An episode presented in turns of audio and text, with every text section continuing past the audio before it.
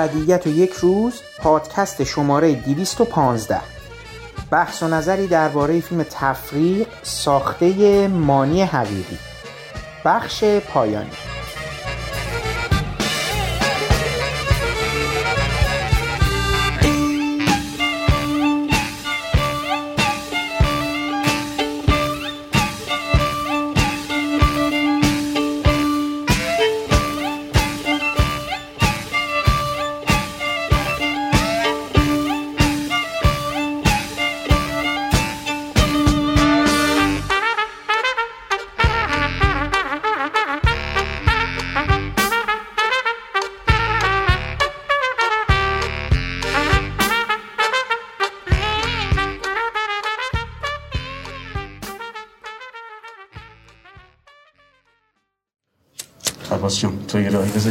پاشین غلط می‌کنه بگی نه. ما عذرخواهی نمی‌کنم. عذرخواهی نمی‌کنم. نه غیر از عذرخواهی. ایشون یه پیرمرد 60 ساله رو گرفته زیر مشت و لگد. اونم یه آدم محترم بعد حالا حاضر نیست عذرخواهی کنه. باید میکشتمش؟ تحویل بگیر. بعد شما الان توقع داریم من برای همچین آدمی برم زبون بذارم؟ این فردا در بیاد به پسرش بگی باباتون رو باید میکشتم من چی؟ آقا حرفایی که اون مردی که پشت سر من زده بود پشت سر شما هم می‌زد شما هم می‌زدی بدتر هم می‌زدی. چی میگه؟ آقا پشت سر تو حرف نزدم. آراوون پشت سر شما حرف نزدم. شما کتک زدی؟ اصلا بعدم اولین بار تهمت دزدی بهت می‌زنم بله اولین باره.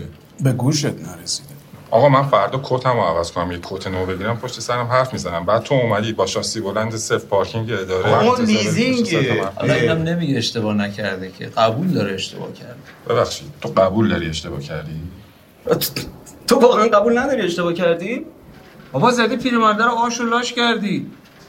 توی بیمارستان خانمش سیب براش پوست کنده بود زنشو نشناخت. به خود من اونجا بودم دیدم. زن خودشو نشناخت سیبو نخورد. من بگم پشیمونم یعنی اون داره راست میگه. من دزدم. چه ربطی داره؟ آره دیگه عذرخواهی کنی یعنی طرف راست میگه. آقا این چه منطق چرتیه که تو داری میگی؟ آقا س- سعید پرینت آورده جلو میگه این پول کی برات ریخته اون پول کی برات ریخته؟ ببخشید حراست اداره نتونید توی کارمند بازخواست کنی کی باید بازخواست کنه؟ عباس خفه شما.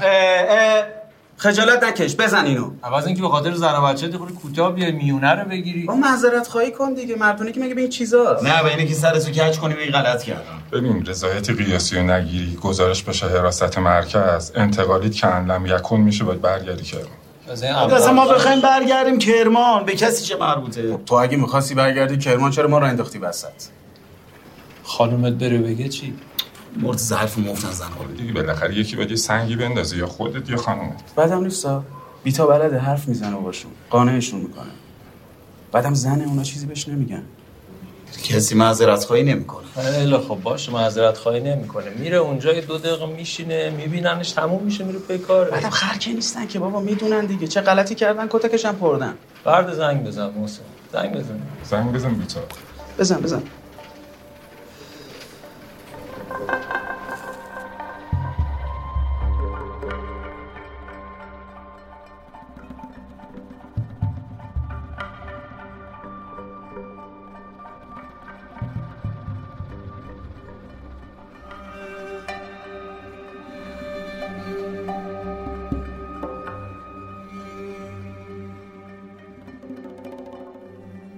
سلام.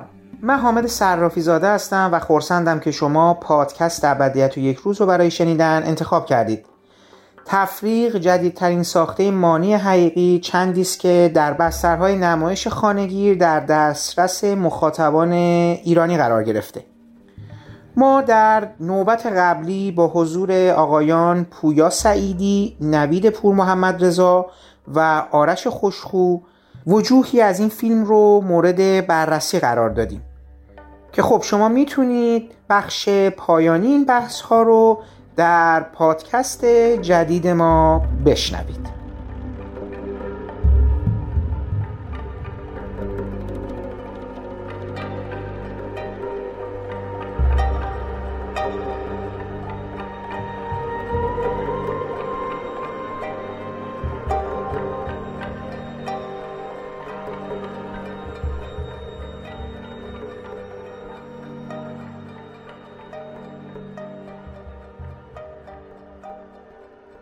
خیلی جالبه. من این نکته رو بگم و حالا اتفاقا می‌خوام از پویا و شما و آرش هم این سوال بپرسم چون برای اینا رو نمی... بعضی چیزهایی که تو فیلم نامه رو نمی‌تونم بفهمم.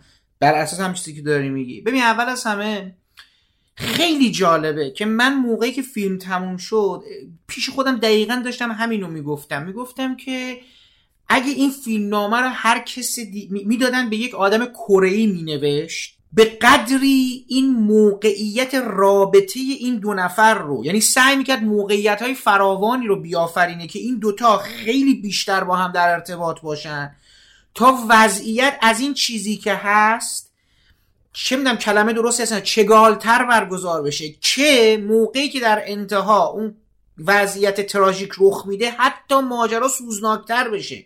یعنی این لمس عشق بین این دو نفر من اگر فیلم رو می‌خواستم بنویسم موقعیت های بیشتری همین پارک جانبوکی که شما مثال زدی عزم رفتن برای منم اتفاقا خیلی جالب. من با همون فیلم همزمان فکر می‌کنم چون جالبه که دو تا فیلم در جشنواره با هم اکران شد. اما ببین یه امایی وجود داره که به نظرم اینجا اون چیزی که پویا میگه ببین من به نظرم این بخشی از فیلم ببین اصولا امیر رضا کوهستانی رابطه بین آدم ها رو در عین گرما به شدت سرد برگزار می‌کنه. پویا اگه فکرم آرش و شما می‌تونن کارهای امیر رضا کوهستانی رو دیده باشید. در دیوار چهارم در تجربه های اخیر همون رقص روی لیوان ها حتی همین سالگشتگی. ببین این به نظر میاد یک جور سرما رو و یه جور کمینگرایی خاص خودش. ببین من نمیگم این فیلم مینیماله ولی شما میگم شما فقط موقعیت هایی که این چهار پنج باری که این آدم من شمردم پنج بار تقریبا این آدم ها این دو نفر آدم گفتم اون دو نفری که تنها بودنشون با هم واجد گرمایی هستن رو این پنج باری که اینا با هم روبرو میشن اساسا نه تو کافه زیر سقف ماشین در شب هنگام دو بارشه. یه بارش تو بیمارستان دوباره رخ میده اون بدبستانشون و بار آخرم دیگه در ماشین دوباره و در مرگ و اینا. ببین میگم این از یک بدبینی میومده. تو درست میگی. این شور عاشقانه که آقای خوشخوام میگن اون چیز جنسی که باید اینجا احتمالا حتی می‌تونست با پرده پوشی از جنس کره محقق بشه. در این فیلم یعنی هم خواسته شده هی ازش اقماس شده. همینجور که دوم انگار جلو خودشون آدما گرفتن. یا به خود شرایط بارانی اجازه نداده به نویسنده و کارگردان اون چیزی که می‌خوان رو بسازن رو بسازن. من همچین تصوری دارم. ببینید در اولین موقعیتی که جلال و بیتا با همدیگه روبرو میشن به نظر میاد من می‌خوام به اون فهرست شما چیز اضافه کنم. جلال و بیتا دارای یک فراستی هستند که در اولین برخوردی که با همدیگه می‌کنن مثل آدمای اطرافشون اتفاقا اشتباه نمی‌کنن که احساس کنن همسر واقعیشون رو دیدن. اون لحظه که اونها توی راه رو ایستادن و چراغ روشن و خاموش میشه دوتاشون یک فراستی دارن انگار یه درکی دارن که متوجه میشن ا روبروشون یه آدم دیگه است. حالا جلال رو می‌تونه پدرش بهش گفته باشه. ولی بیتا رو کسی بهش نگفته.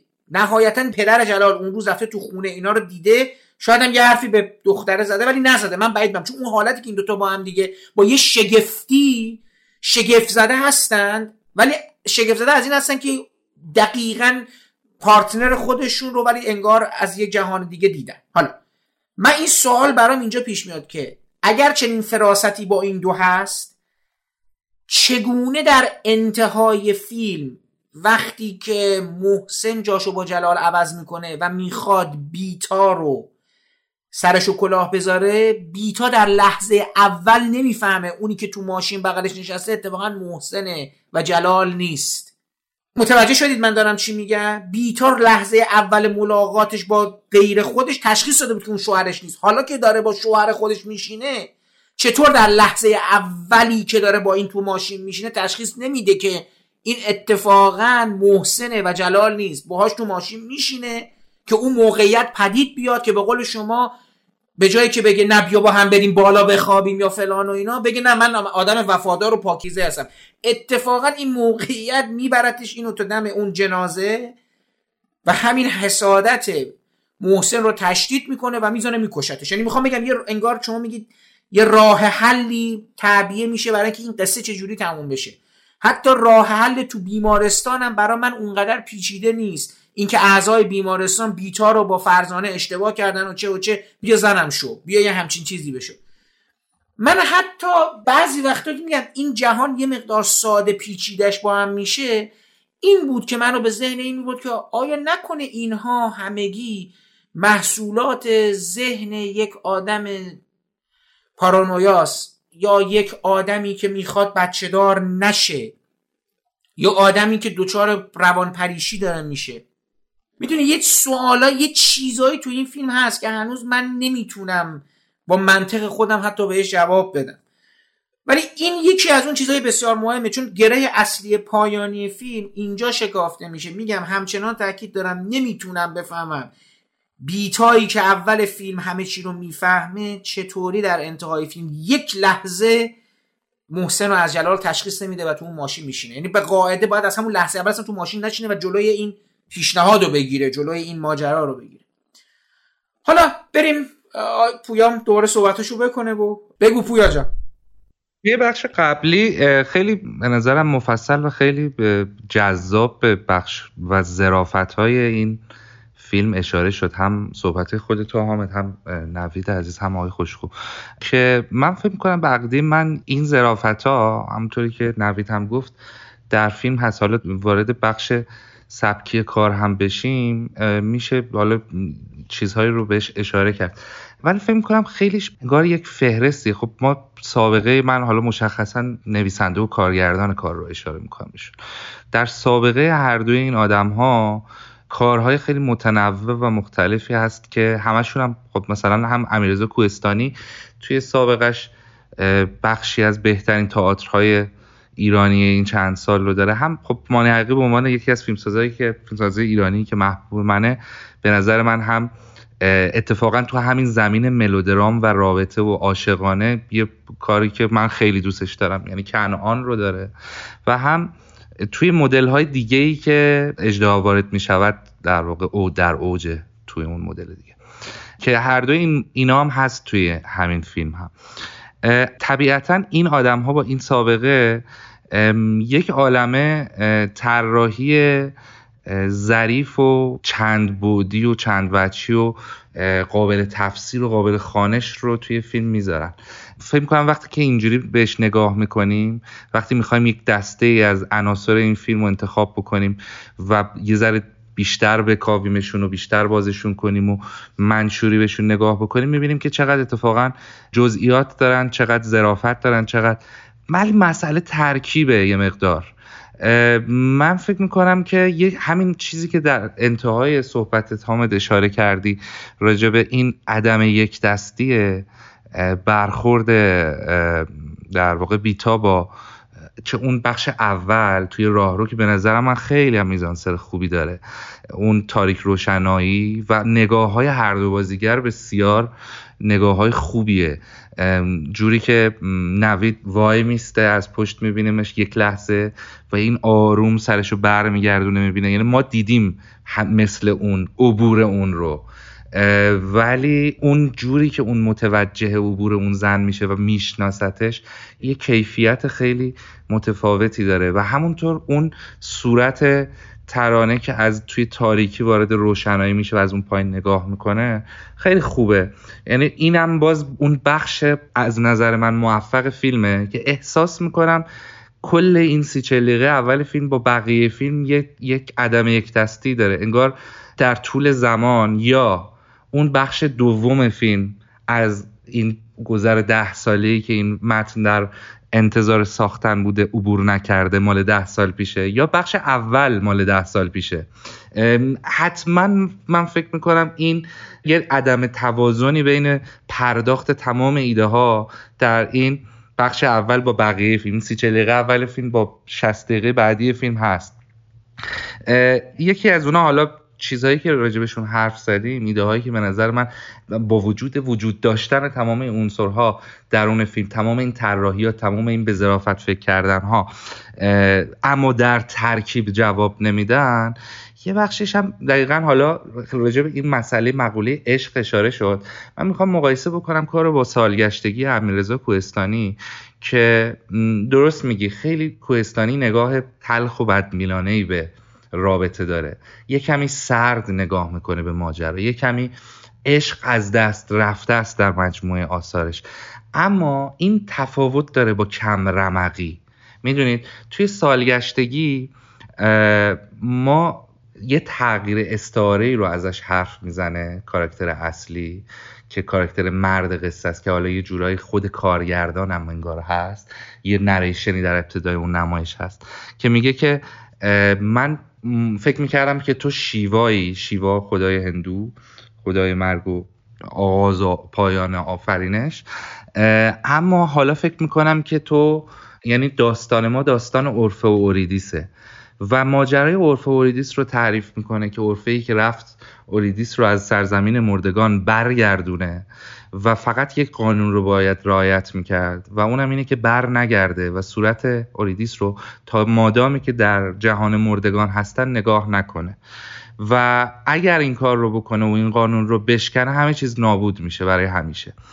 و میرن میرن و نزدیک به انتهای این مسیر عرف طاقت نمیاره برمیگرده و اوریدیس نابود میشه و میمونه تا ابد در جهان مردگان. من فکر کنم اینجا اون کیفیت عرفگونه سالگشتگی نشت کرده و نفوذ کرده به تفریق. یا حداقل قصد یا آرزوی این فیلم اون بوده. چیزی که توی سالگشتگی خیلی موجستر خیلی کمینه تر و خیلی با عناصر کمتری اینجا میگم مسئله انتخاب عناصر کم نیست. که شاید فیلم چون خلوته نمی‌تونه بهش دست پیدا بکنه. توی سالگشتگی به مراتب خلوتتره. ستینگ اون قصه. و این اینو خیلی سالگشتگی رو مثال می‌زنم. حالا چون با روش نقد منشعی نقد تکوینی اگر نگاه بکنیم زمان نگارش این دوتا اثر خیلی به هم نزدیکه. توی سالگشتگی موفق میشه اون کیفیت عرفگونه رو در اون رابطه پیاده بکنه و اون رابطه اون موقعیت بسیار بسیار خاص و غیر قابل تعمیم به کل رو به عام رو. یعنی دو تا بازیگری که پس از سالها اومدن در موقعیت دوبله کردن فیلم یک نمایش که حالا از غذا قبلا با هم رابطه ای هم داشتن که رابطه از دست رفته اونجا موفق میشه این موقعیت این اندازه خاص رو تبدیل به یک استعاره تعمیم پذیر راجب رابطه راجب فقدان راجب حسرت راجب اون ما اون منی که از بین میره در گذر زمان اون مجموعه ای از زندگی های نزیسته بکنه. ولی تفریق با وجود امکانات و عناصر بیشتر و فراهمتر چون به حال هر دوی این آثار در همین سازوکار سانسوری فعلی ساخته شدن با همین میزان محدودیت ها و با همین میزان امکان ها ولی اینطوریه که اون در یه مدیوم دیگه با مدیوم محدودتری موفق بشه اون کار رو انجام بده ولی تفریق از اون جا میمونه. یکی از عللی که ازش جا میمونه که راجبش مفصل حرف زدیم مجموعه ایده های بیمارستان مجموعه ایده هایی که انگار حالا فیلمساز بین دو تا میل متضاد با هم که به هر دوشون هم علاقه داره. یکی اون که فیلم رو تبدیل به یک گیم بکنه یک بازی کلاف کاموا و گربه بکنه و یه میل دیگه که مثلا توی کنعان خیلی دنبالش می‌کنه که راجب عشق راجب رابطه راجب موقعیت های انسانی برسه به یک عمقی عمق قابل تعمین و در این حال خیلی منحصر به فردی. بین این دوتا گیر می‌کنه. یه جای این این دوتا با هم دیگه قاطی میشه. اینه که پایان بندی فیلم طوری رقم می‌خوره که الان رقم می‌خوره. اصلا مجموعه ایده هایی که پشت سر هم دیگه سوار میشن از جای به بعد از بیمارستان به اون طرف نه به اون وارد یک عمق عاشقانه ای شدن راجبه اینکه راجب رابطه انسانی حرف تازه ای زدن میشه. نه اون گیم رو اون بازی دلهوره رو اون رو دست زدن و قافلگیر کردن رو می‌تونه تا انتها پیش ببره. نه می‌تونه نقشه خیلی هوشمندانه ای انجام بده و باعث میشه که شخصیت ها به پیشفرض های خوب طراحی شده خودشون هم وفادار نمونن. مثل همون مدلی که اشاره کردی که چطوری این همه زمان بیتا فریب اونم فریب جلال رو نمی‌خوره فریب محسنی رو می‌خوره که همه این مدت باهاش زندگی کرده. می‌دونید این دوتا میل رو می‌تونیم با این ایده ها مجموعه صحنه هایی که مربوط به این قصه های این پیرنگ بیرونی ماجرا هست دنبال بکنیم. یعنی اون بخش بازی و گیم و این حرف هاست. اون بخشی که قراره به عشق به رابطه به انسانی رابطه انسانی بپردازه فیلمساز انگار رفع تکلیف می‌کنه دربارهشون. من من این سوال می‌پرسم. یعنی چرا چرا جلا محسن گریه می‌کنه؟ من اصلا نمی‌تونم بفهمم که مجموعه افسردگی ها می‌دونی می‌فهمم که موقعیت غریبیه که این دو نفر درگیر شدن. اصلا این چهار نفر درگیر شدن و هر کدوم دارن واکنش متفاوتی به قضیه نشون میدن. و همونطوری که خود حامد اشاره کرد افراطی تر عمل می‌کنن نسبت به مبنای خودشون. اما انگار فیلمساز بیشتر براش اهمیت داره که این پیرنگ جویانه رو پیش ببره. اما از اونم غافل نشه. پس یه لحظات خلوتی برای کاراکترها می‌ذاره برای اون کاراکتر که گریه بکنه برای اون کاراکتر که برسه به حد خودکشی برای اونا که به قول نوید به شکل قرارداد سینمای ایرانی عاشق همدیگه بشن. اما تو میگی که ببین نهایتا اینجا اونجاییه که میگم ترکیب جواب نمیده. چون این همه این ایده ها رو کنار هم می‌ذاری احساس می‌کنی که فیلم داره یه چیزهایی رو بهت میگه در قالب دیالوگ در قالب توجیهات اینطوری در قالب صحنه‌هایی که شبیه اینسرت عمل می‌کنن. اینسرت هایی که بعد از حالا مثلا وقتی فیلم برداری می‌کنیم یه اینسرت هایی رو بعدا میریم می‌گیریم با یه دوربین دیگه با یه شکل دیگه که یه پلان هایی که خیلی طولانی شدن و در نیومدن و مثلا این اینسرت ها رو توش جا بدیم. تو تدوین بتونیم یه خروجی بهتری بگیریم. اینا انگار اون حکم اینسرت ها رو پیدا می‌کنن در کلیت این فیلم. مثلا کی دقیقا چه زمانی این عشق انقدر شدت پیدا کرد؟ جز این که همین لحظاتی که اتفاقا به نظر من بیشتر از اون که متنی باشه بازیگرانه است پرفورمه. نگاه و لبخند و می‌دونی خیلی کم داره چیز لحظه های مثل اون یخچالی که باز میشه. باقی ایده ها ایده های خیلی معمولی یعنی هیچ حرف جدیدی شما برای این فیلمساز توی سابقش کنعان رو داره. مجموعه اون دیالوگ هایی که توی کنعان می‌بینیم مونولوگ هایی که کنعان می‌بینیم موقعیت هایی که توشون بازی می‌کنه که حالا به از داستان مبدا هم خیلیش میاد. اما اینجا اصلا ما نمی‌بینیم. یعنی اگر که فکر کنیم فیلم نامه رو فقط باهاش مواجه بشیم نه رابطه بین جلال و بیتا از قرارداد خارج میشه. یعنی فقط یه سری قراردادهای سینماتیکن که ما اینو به عنوان عشق بپذیریم. وارد هیچ عمقی نمیشه. وارد اون کیفیت عرفگونه ای که فیلم می‌خواد بشه یعنی اینکه این ورژن خوب این زوج انگار وقتی که به هم می‌رسن در حکم برگشتن به عقب عرف است و بلافاصله نابود میشه و محکوم به نابودی یه همچین مسیری رو داره میره تفریق. یعنی یا می‌خواد بره. اما نه اون وارد یعنی فراتر از قراردادها میره. همونطوری هم که توی صحبت اشاره شد با اون جمله تو چی فکر کردی راجع به من که دیگه هر چیزی هم که ما تصورم کردیم و همینجوری سعی می‌کنیم این قراردادها رو توی اون دست از قراردادهایی که تو همین سینمای ایران یه ذره مبهم ولی به ما منظور رو میرسونن قرار بدیم اونم کاملا زیر سوال می‌بره برای ما. از اون طرف اون یکی زوجم نه افسردگی بیتا به خاطر این ترکیبی که درش قرار گرفته نه افسردگی که از پیش از قبل از شروع جهان این فیلم با خودش داره. چی شدیدش می‌کنه دقیقا در این فیلم؟ یعنی این که فقط مثلا یکی دو شب متوجه بشه که جلال انگار مثلا به بیتا داره توجه می‌کنه چه وارد عمق شد چه خارج از قرار داد. فقط می‌دونین یه چیزی هست یه, یه مجموعه ایده هایی هست که قرار با موجزترین حالت مثل همون رفع تکلیفی که میگم قراره به ما بگه اینا وجود دارن در فیلم. در صورتی که به نظر من وجود ندارن. چه چیزی دقیقا باعث میشه که محسن با اون گریه برسه؟ شکاکیت رو می‌فهمم ولی شکاکیت اون گریه نمیرسونتش. بیشتر شبیه اون صحنه که فرزانه و محسن با هم مواجه میشن محسن با زیرپوش اونجا توی خونه است و داره میگه ما داریم میریم دیگه فلان. این اون بیشتر به نظر میاد محسن باید اونجوری رفتار بکنه. این لحظات رفع تکلیفی که در واقع فیلمساز در فیلم بر می‌زنه و چیز می‌کنه میرسونه ما رو به اون مونولوگ انتهایی محسن که اصلا دیگه من اونو متوجه نمیشم.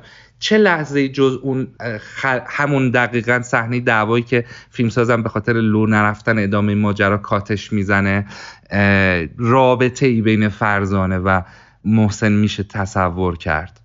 اون مجموعه مونولوگی که محسن توی بیمارستان به فرزانه می‌زنه از چه عقبه ای در این فیلم میاد.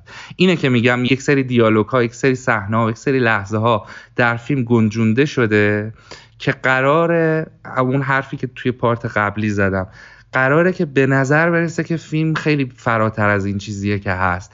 اما در واقع نیست. یعنی نهایتا من به اینجا می‌رسم که خود این گیمه مهمترین نکته فیلمه. ولی فیلم به حال بدش نمیاد. مثل به اون دستاوردی که سالگشتگی می‌رسه یا کنعان می‌رسه یا پذیرای ساده می‌رسه برسه. اما نیست چیزی در فیلم. یعنی حداقل در پرداخت نیست. شاید در طراحی وجود داشته باشه. سلام. سلام. ببخشید آقا جلال. من اینجا سلام. سلام. خواب بودی؟ نه. بیا بالا. صبر کردم خونه زندگیتون جور می‌شد. بعد می‌رفتی. محسن امشب می‌رسه کرمان. تا فردا غروب یه رو رهن می‌کنه میبردم. رفت؟ نصف اساسا رو با خودش برد. تو هم داری میری؟ زود میام. بندر عباس ترخیص داریم. میرم دو روزه برمیگم. میبینمت قبل رفتن. شاید یه مدت رفتین آب از آسیاب افتاد. برگشتیم محسن رو نمی‌شناسی. نگاه به قلدر بازیاش نکن. بدون تو اینجایی دیگه پاشو تهران نمی‌ذاره. پسر چی؟ صبحش میگم باید بریم کرمان. میگه یعنی دیگه نمیریم استادیوم. بازی همین هفته دیگه است ها. هفتش روز مونده. صد بار گفت. گفت سب کنیم بعد بازی بریم. خب راست میگه. یه بهانه جور کن دو روز زیرتر بریم. دو روز هم دو روزه ها. قول دادم بیش دست دادیم. بعد اون که نمی‌دونه من قول دادم. از چیش اون باباش بد قول میشه. نمیشه که. نه دیگه دیوونه بازی بس. چرا؟ چرا بسته؟ نه. نمیشه. یه چیزایی هست توی فیلم. هنوز برای من می‌خوام تو همین منظومه فیلم بذارمش و ببینم که چی کار کارگردان می‌خواسته بکنه یا رسیده یا نرسیده. ببین جمله آخر فیلم اینه که میگه جلال نترس من اینجام و جلالم میگه که نمیترسم. من دارم فکر می‌کنم که چیزی که تو این فیلم هست آیا قطعا ما یک زوج داریم و زوجی مشابه اونها عین خود اونها یا نه؟ این محصول ذهن یه آدماییه که شاید می‌خواهند به هم مثلا خیانت بکنن. می‌خواهند نمی‌دونم بر یک مسئلهشون فائق بیان. بگم اینا البته تو فیلم ابدا روش نشانه گذاری نشده. من پازل این فیلم رو با این مختصات نچیدم که به این برسم. اینکه دنیای فیلم محصول ذهن یک آدم افسرده است این باران مداوم که گویا فقط به یه معنا داره بر سر این شخصیت میباره یا این تو ذهن این آدم داره میباره. این جهان رو اینگونه دیدن این قریب دیدن آیا می‌تونه محصول تخیل یا توهم فرزانه باشه؟ من مثلا دارم میگم گفتم جایی از فیلم هست که گریه محسن به گریه فرزانه کات می‌خوره. یا خبر سخت جنین رو فرزانه به بیتا میده. من حتی یه چیزی دوباره تو فیلم مثلا جا نمیفته. این که مردی که زنش بر اثر خودکشی و کشته شدن فرزندش تو بیمارستان بستریه حاضر میشه که از بیمارستان یعنی بالای سر همسرش نباشه و خودش رو برسونه به یه ورزشگاه برای اینکه بچه رو با خودش ببره توی ورزشگاه که دل بچه نشکنه. یعنی انقدر میزان تعهد به اون ور. برای همینه که حتی من تو ذهنم میگم که این آدما لزوما آدمای سالمتر یا بهتر از ماجرا نیستن.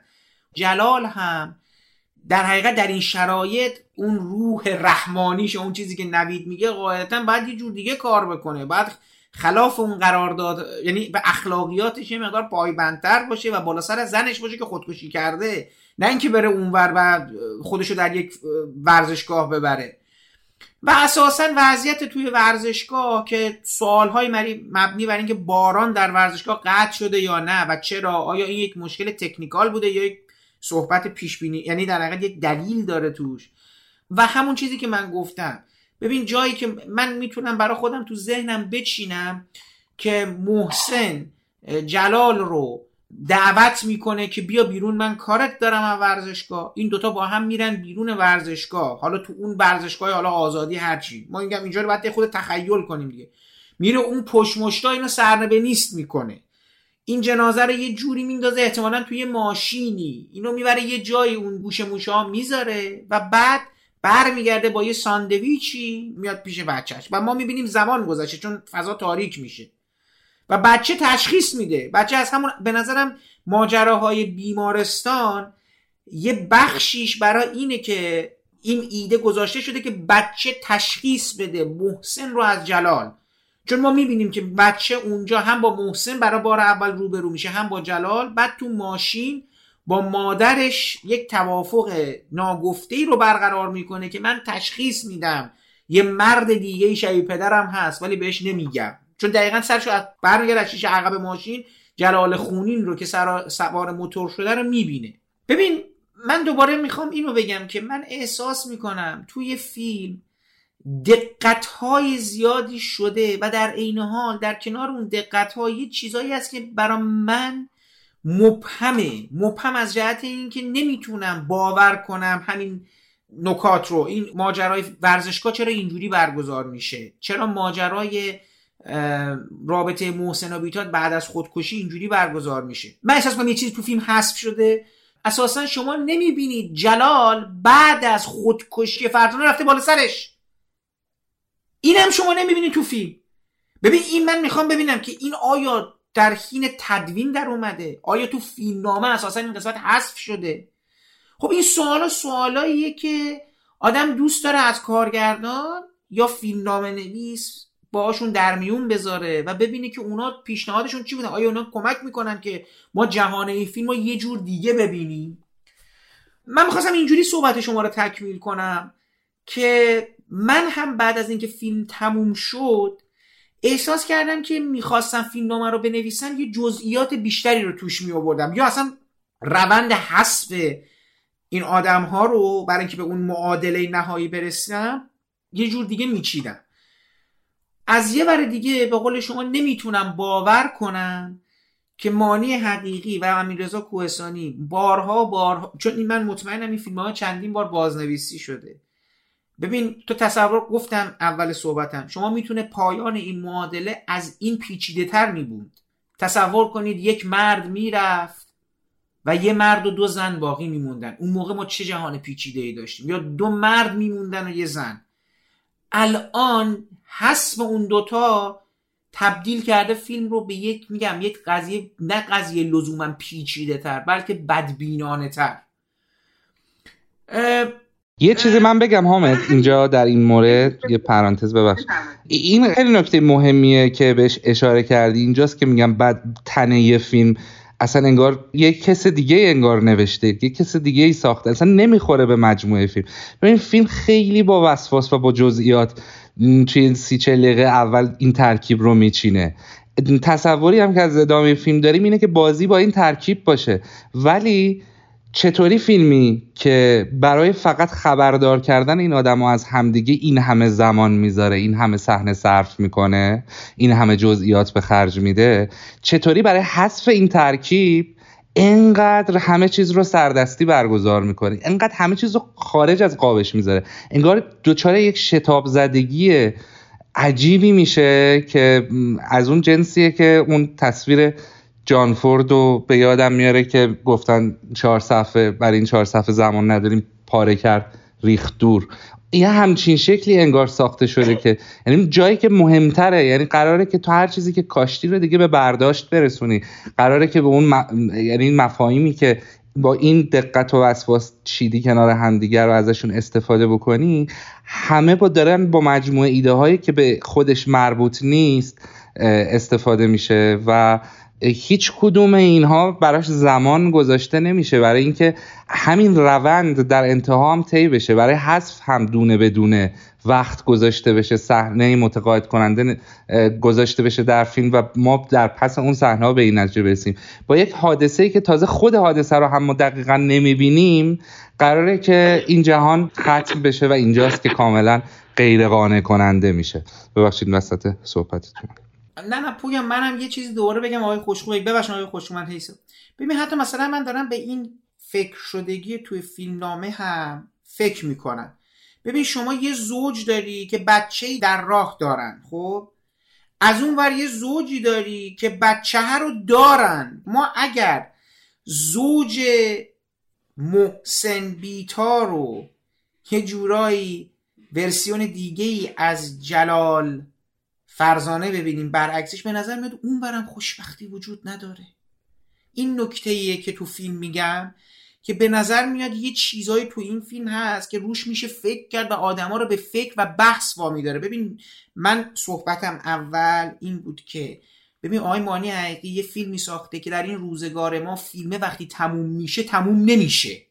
می‌تونی درباره معادلاتی تو این فیلم بشینی صحبت کنی. رابطه این زوجها با هم دیگه و آدما و چه و چه. ولی از یه ور دیگه همین چیزهایی که شما گفتید آدم رو به این شک وامی داره که چرا اینجوری شد یا چرا اینجوری با فیلم برخورد میشه. بفرمایید آقای خوشخو ببخشید. خواهش می‌کنم. ببین مجموعه بحث اینکه هر شخصیت و هر کدوم معرفه چی اصلا واقعا جذاب بود. اینکه حفرهای داستان کجا بوده چه مشکلاتی داره. ولی من اینجا مجبورم از شما یه خود فاصله بگیرم. این نوع فیلم ها فیلم موده. یعنی به شما یک حسی رو باید تزریق کنی. حس ناامنی حس وحشت حس ترس حس مسترب بودن حس انتظار. و من فکر کنم وقتی که چرخدنده داستانی اون دیگه مسئله مود و ما فراموش می‌کنیم و, میریم ببینیم که این چرا اینطوری شد این چرا بس اینو نگفت. در حالی که من واقعا این در واقع نکتایی رو که شما تر کردید من واقعا تو دوباری که فیلم رو دیدم برام هیچ کدومشون سوال نشده من فکر کنم که تو اون دیدار آخر که تو ماشین بود بیتا و محسن و محسن نقش جلالو بازی می‌کنه خب محسن خوب نقش جلالو بازی می‌کنه. ما در واقع یه مقدار پرسش ها رو ما خودمون حذف کردیم بخاطر مودی که می‌دونیم بخاطر مثلا اینکه برای چی جفتشون بارونیاشون مثل همه؟ برای چی موهاشون اندازه هم کوتاه شده؟ خب نگاه این همه سوالایی که می‌تونیم تو ابد در واقع پیش ببریم. من شما رو ارجاع میدم به فیلم های این فیلمساز سیاپوس به جردن پیل هم گتاوت هم آس ما حالا فیلم بعدیشون نه سوم فیلمشون ندیدم به چهارم فیلمش در واقع. تمام این فیلم هم شما کلی حفره های داستانی داری که اگه بخواید دقیق اصلا منطق فیلم رو می‌بره. ولی فیلم روی مود کار می‌کنه. روی مود مسترب کردن کرد روی مود جدا کردن دنیای واقعی که اطرافمون هستش و برای همین کسی به های شدید داستانی و اینکه برای مثلا بدن فلانی همقد مثلا این کله این یکی اتفاقاتی تو هم توی هست هم توی آس هست که اگه بخوایم وارد ماجرا بشیم خیلی یک داستان طولانی.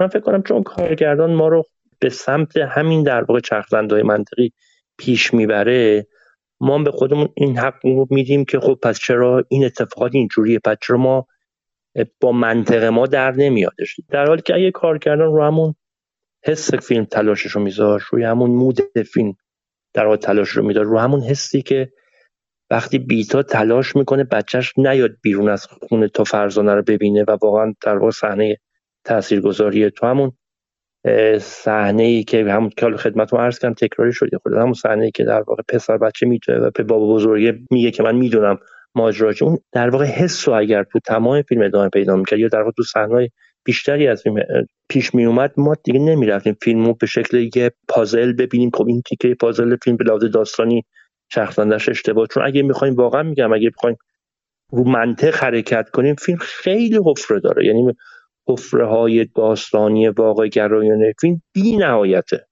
میگم از همون لباس شما می‌تونید در واقع شروع کنید از شیوه آرایش مو تحریش همه چون می‌تونید در واقع ما می‌تونیم پی بگیریم که در این اتفاق میفته چون حالا قیافه یکسانه چون حالا مثلا خانواده ها مثل همان دیگه قیافه در واقع نوید جلال با نوید محسن نباید اینقدر شبیه هم باشه. می‌خوام بگم مشکل این فیلم اینه که از اون مود مسترب کنندش خارج میشه. از اون حسی که باید به تماشاگر منتقل کنه خارج میشه و ما رو می‌بره به سمت چرخدنده های واقع گرایانه در واقع منطق داستانی همون چیزی که تو سینما خیلی ما باش در واقع معنوس هستیم و, اونجاست که ما میگیم اه پس برای چی این کارو کرد؟ اه برای چی اونجا این اتفاق افتاد؟ و این اشتباه استراتژیک فیلم بوده. ولی در مجموع از دیدن فیلم خیلی خوشحالم. و این فکر رو می‌کنم که بعیده که دیگه در حداقل 5 سال آینده فیلمی ساخته شه که تفریق داشته باشه. به فیلم های خوبی که تو ده دوازده سال گذشته ما دیدیم به جنایت بیدقت داشته باشه. یک دوره ای از سینمای ما من احساس می‌کنم با تفریق به پایان رسید. دوره که سی سال حداقل طول کشید چل سال طول کشید و به نظرم دیگه تموم شده و و تفریق به عنوان واپسین نماینده یک جریان سینمایی بسیار پرشور و بالغ و قدرتمند به نظرم تو تاریخ تو تاریخ حداقل چندین سالی که در پیش رو داریم ثبت میشه. یه سوالی بکن جواب داشته باشه. سوال جواب نداره. باشه برو زندگی دو بکن. مثل بقیه. بقیه الان اینجوری هم دارن تو خیابون راه میرن یهو. یکی رو می‌بینن کپت خودشون.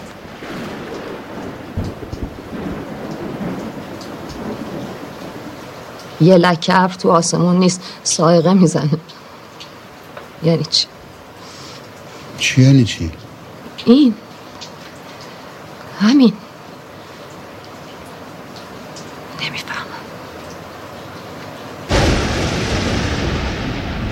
هرچی هست از من تو گنده تره. وقتی اینجوریه باید ولش کرد. خلاص.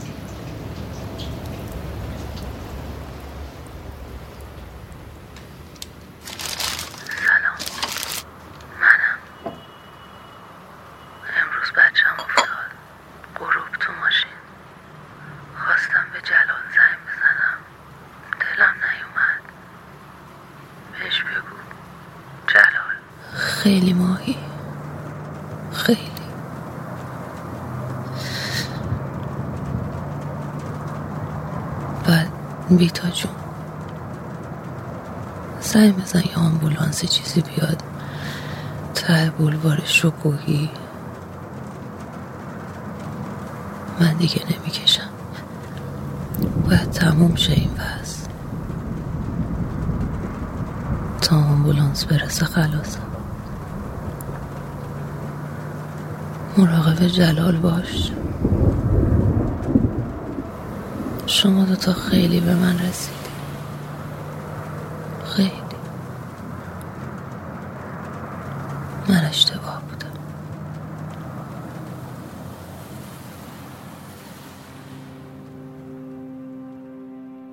شما یه نکاتی از وجوه سیاسی فیلم رو بهش اشاره کردید که خب برای منم آشکاره. من میگم حتی ببینید من اون روز برای دوستی می‌گفتم آیا من و شما غیر از اینه که اعتقاد داریم لحظه ای که داریم در زیست می‌کنیم بدترین لحظه ایه که می‌تونسته بعد از یک اتفاق مهم شما بخوانید. مثلا پس یک رخداد تجربه می‌کنیم این روزها.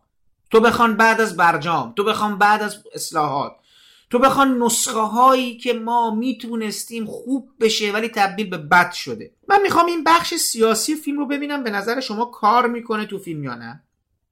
دو. رابطه بین طبقات اقتصادی فیلم رو چگونه می‌بینید؟ ببینید خانواده جلال جلال فرزانه به نظر میاد یک دهک از اینا پایین ترن خیلی فقیر نیستن خیلی هم چیز نیستن. اونها هم به نظر میاد که تو برحال خانه با جلال و جبروتی زندگی نمی‌کنن. اونها هم برحال یه طبقه هم دارن تو شهرک شبیه شهرک اکواتان یا جای شبیه اون زندگی می‌کنن. وضعیت مالی بهتری دارن ولی لیزینگ و به حال معلومه با یک زد و بند یعنی اشاراتی میشه. جدا از این این آدمایی که البته فرمودین بحث اون علی باغری و اینا که اون قبلش هست و اینا ببین اینا یه لباسای سفیدی تنشون دارن. که برای من جالبه اینا چه کارن از کجا میان به نظر شما چه موقعیت چیزی دارن؟ آیا به نظر شما فیلمساز قصدی داره به اون چیز نزدیک بشه. آیا فیلمساز مانی حقیقی که همیشه متهم بوده که تو نمی‌دونم با یه دید طبقه متوسطی خودت حواست به آدمای خودته؟ و همون چیزایی که به فرهادی و کسای دیگه ما داریم میگیم مثلا سالاس داریم میگیم.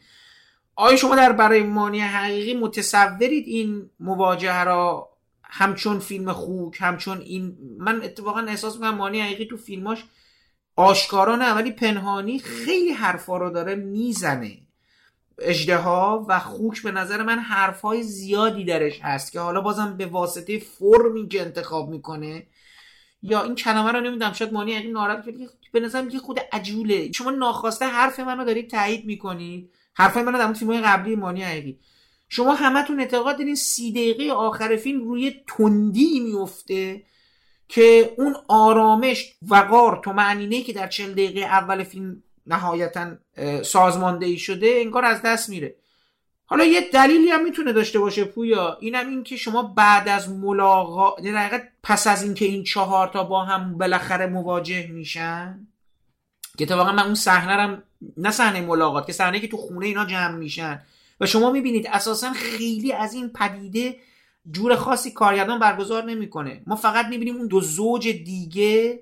ببین عملا تو اون خونه سر جلال رو باید زنش ببنده ولی سر جلال رو داره بیتا میبنده. و اون دوتای دیگه دارن این ماجرا رو نگاه می‌کنن. این ای خودش برای من دوباره جالبه که داره اینجوری برگزار می‌کنی ماجرا رو.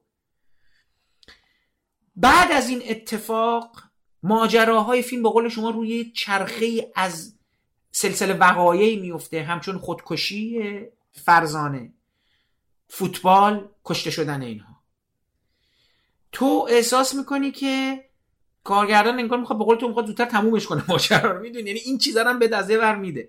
حالا من این بحث دوباره فاکتور می‌کنم تو پرانتز میبندمش. نمی‌خوام انقدر طرف دار بشه.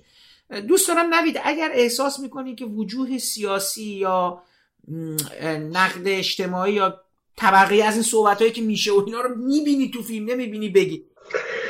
تو بخش قبلی یک در واقع تردیدی رو مطرح کردی. یعنی ما رو نمیگم چرا این اتفاق افتاد ولی برگشتیم به اون گام ابتدایی. هیچ عیبی هم نداره. آدم می‌تونه دائما تردید کنه در مسیری که جلو برده شیوهی که فیلم خونده استدلالاش و نتیجه که ازش گرفته.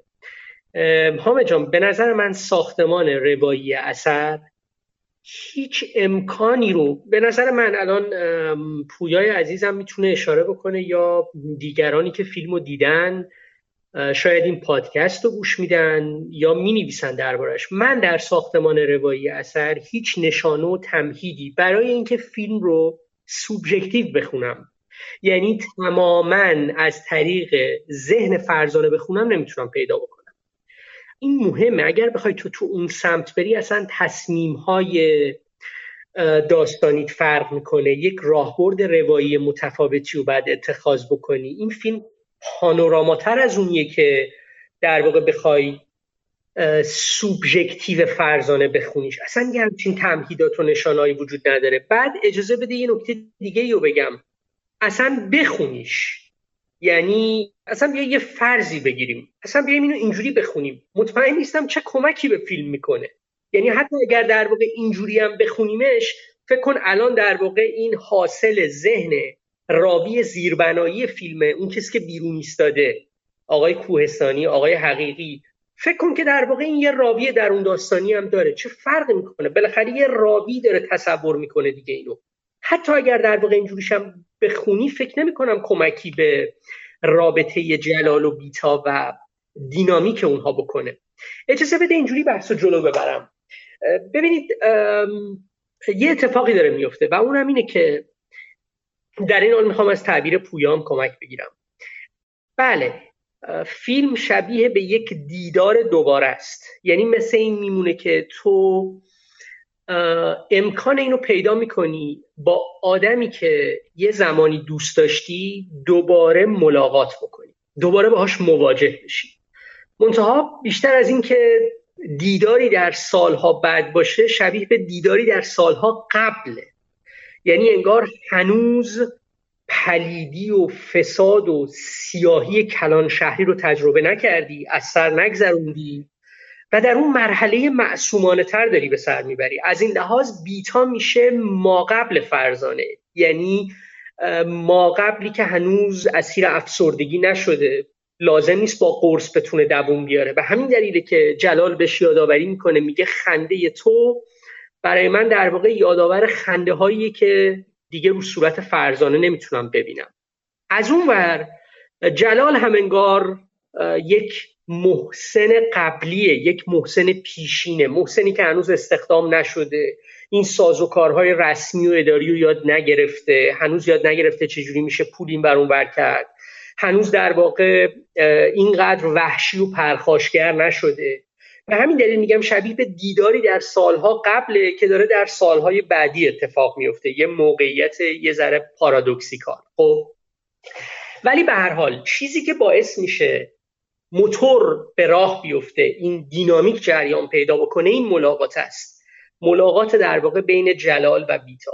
قراردادی هم که فیلم داره می‌ذاره اینه که این ملاقات باید حامل یک رومنس باشه باید یک رومنس بالقوه رو در خودش داشته باشه. اینکه گفتم به جای در واقع اون موقعیت های آشنای ملودراماتیک فیلم می‌تونست سرمایه و وقت و عشق و اعتقادش رو به پای این رابطه بریزه از این حیثه که در واقع این رابطه این دینامیک چیزیه که داره این جهان رو به حرکت در میاره.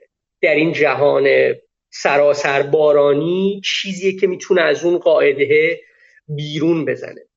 اجازه بده پس روی همین بیشتر مکس بکنم. من اینجوری می‌فهمم که این کافی نیستش که ما ایده یا تصور عشق رمانتیک رو در برابر ازدواج عادتی یا ازدواج قراردادی بذاریمش و بعد بگیم در واقع به این موازنه فکر کن یا به این مواجهه فکر کن و ببین در یک شهر سراسر بارانی کدوم اینا می‌تونه دووم بیاره. بله در مرحله ایده یا تصور خیلی هیجان انگیزه. ولی چیزی که در تفریق برای من بدل به اون حسرت میشه اینه که این تفریق اینو تصور می‌کنه ولی پا نمی‌ذاره برای اینکه اون ایده عشق رمانتیک اون دیدار با معشوق دیدار با معشوقی از سالهای قبل در لحظه اکنون رو بتونه تجسم ببخشه یا تبدیل به کانون توجه خودش بکنه. و اینجا اونجاییه که از تفریق ذره فاصله می‌گیرم و تو یک بستر بزرگتر در بستر سینما ایران بهش نگاه می‌کنم. برای من تفریق به واسطه موقعیت قریبش می‌تونستی امکان تازه باشه ولی موقعیت قریب تفریق در نهایت اهلی میشه. زیل قراردادهای بلاغی و پذیرفته شده سینمای ایران. ما در سینمای ایران اصولا پذیرفتیم که یه چیزایی رو نمی‌بینیم. ما بر اساس قراردادهای بلاغی با بدن، عشق، خانه، سفر، شهر و هر چیز دیگه این مواجه میشیم. فرض می‌گیریم که انگاری دیدیم. یعنی یه چیزی رو به شکل غیر طبیعی می‌بینیم یه چیزی رو به شکل تحریف شده می‌بینیم. زندگی در واقع درون یک خانه رو خوابیدن آدما روی یک تخت و حمام کردنشون عاشق هم شدن رو رابطه رو هر چیزی رو به شکل تحریک شده بر مبنای یک قرارداد می‌بینیم و بعد خداگاه یا ناخداگاه تو ذهن خودمون اینو درست می‌کنیم. یعنی به شکل درست و طبیعی بعدا رو به یاد میاریم این عادت ما در این سالها بوده. خودمونم عملیاتی نداشتیم. چاره ای نداشتیم جز اینکه سینما ایران رو دنبال بکنیم و و در بعضی جهات تحسینش کنیم. اینکه با وجود تمام این محدودیت ها تمام در واقع این محدوده های تنگ بازنمایی محدوده های تنگ مجاز بازنمایی که وجود داره چجوری بعضی ها موفق شدن که یک کاری رو انجام بدن که در این حال خود اون محدوده های تنگ مجاز رو هدف قرار بده و دائما یادآوری بکنه؟ اما اما فراموش نکنیم که یه چیزی رو ما برای همیشه از دست میدیم. اگر همیشه بخوایم تو چارچوب مجاز بازنمایی حرکت بکنیم و تبعیت بکنیم از اون اونم چیه؟ تن دادن با عادت یا قرارداد باعث میشه چی رو از دست بدیم؟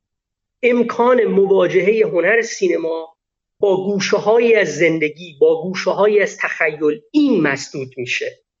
حامد عزیز همیشه اینجوری نیستش که یه چیزی رو در سینما نبینیم و بعد بتونیم در واقع تمام و کمال اون رو تصور بکنیم. اگه اینجوری باشه که سینما بدل میشه به یه هنر تقلیدی بدبخت تفلکی مفلوکی که هیچی بیشتر از زندگی نداره فقط بعد در واقع از زندگی تغذیه کنه. و بعد محدودیت ها و ممنوعیت هاش رو امکان های زندگی به ما اجازه بده که دوباره تصور بکنیم. خیر اینجوری نیست. شما وجه شورشی و براشوبنده فیلم های بونوئل رو ازش بگیر ممنوعش کن. بگو اجازه نداری. و بعد از تماشاگر بخوا اونا رو تصور بکنه. می‌تونه تصور بکنه تماشاگر؟ این نشد. اونجا سینما داره خلق می‌کنه. اونجا سینما داره امکانهایی از زندگی رو تخیلی رو پیش روی تو می‌ذاره داره برات می‌سازه که من هرگز مادامی که در چارچوب و چنبره زندگی روزمره دارم زندگی می‌کنم قادر نیستم اونو تخیلی یا تصور بکنم.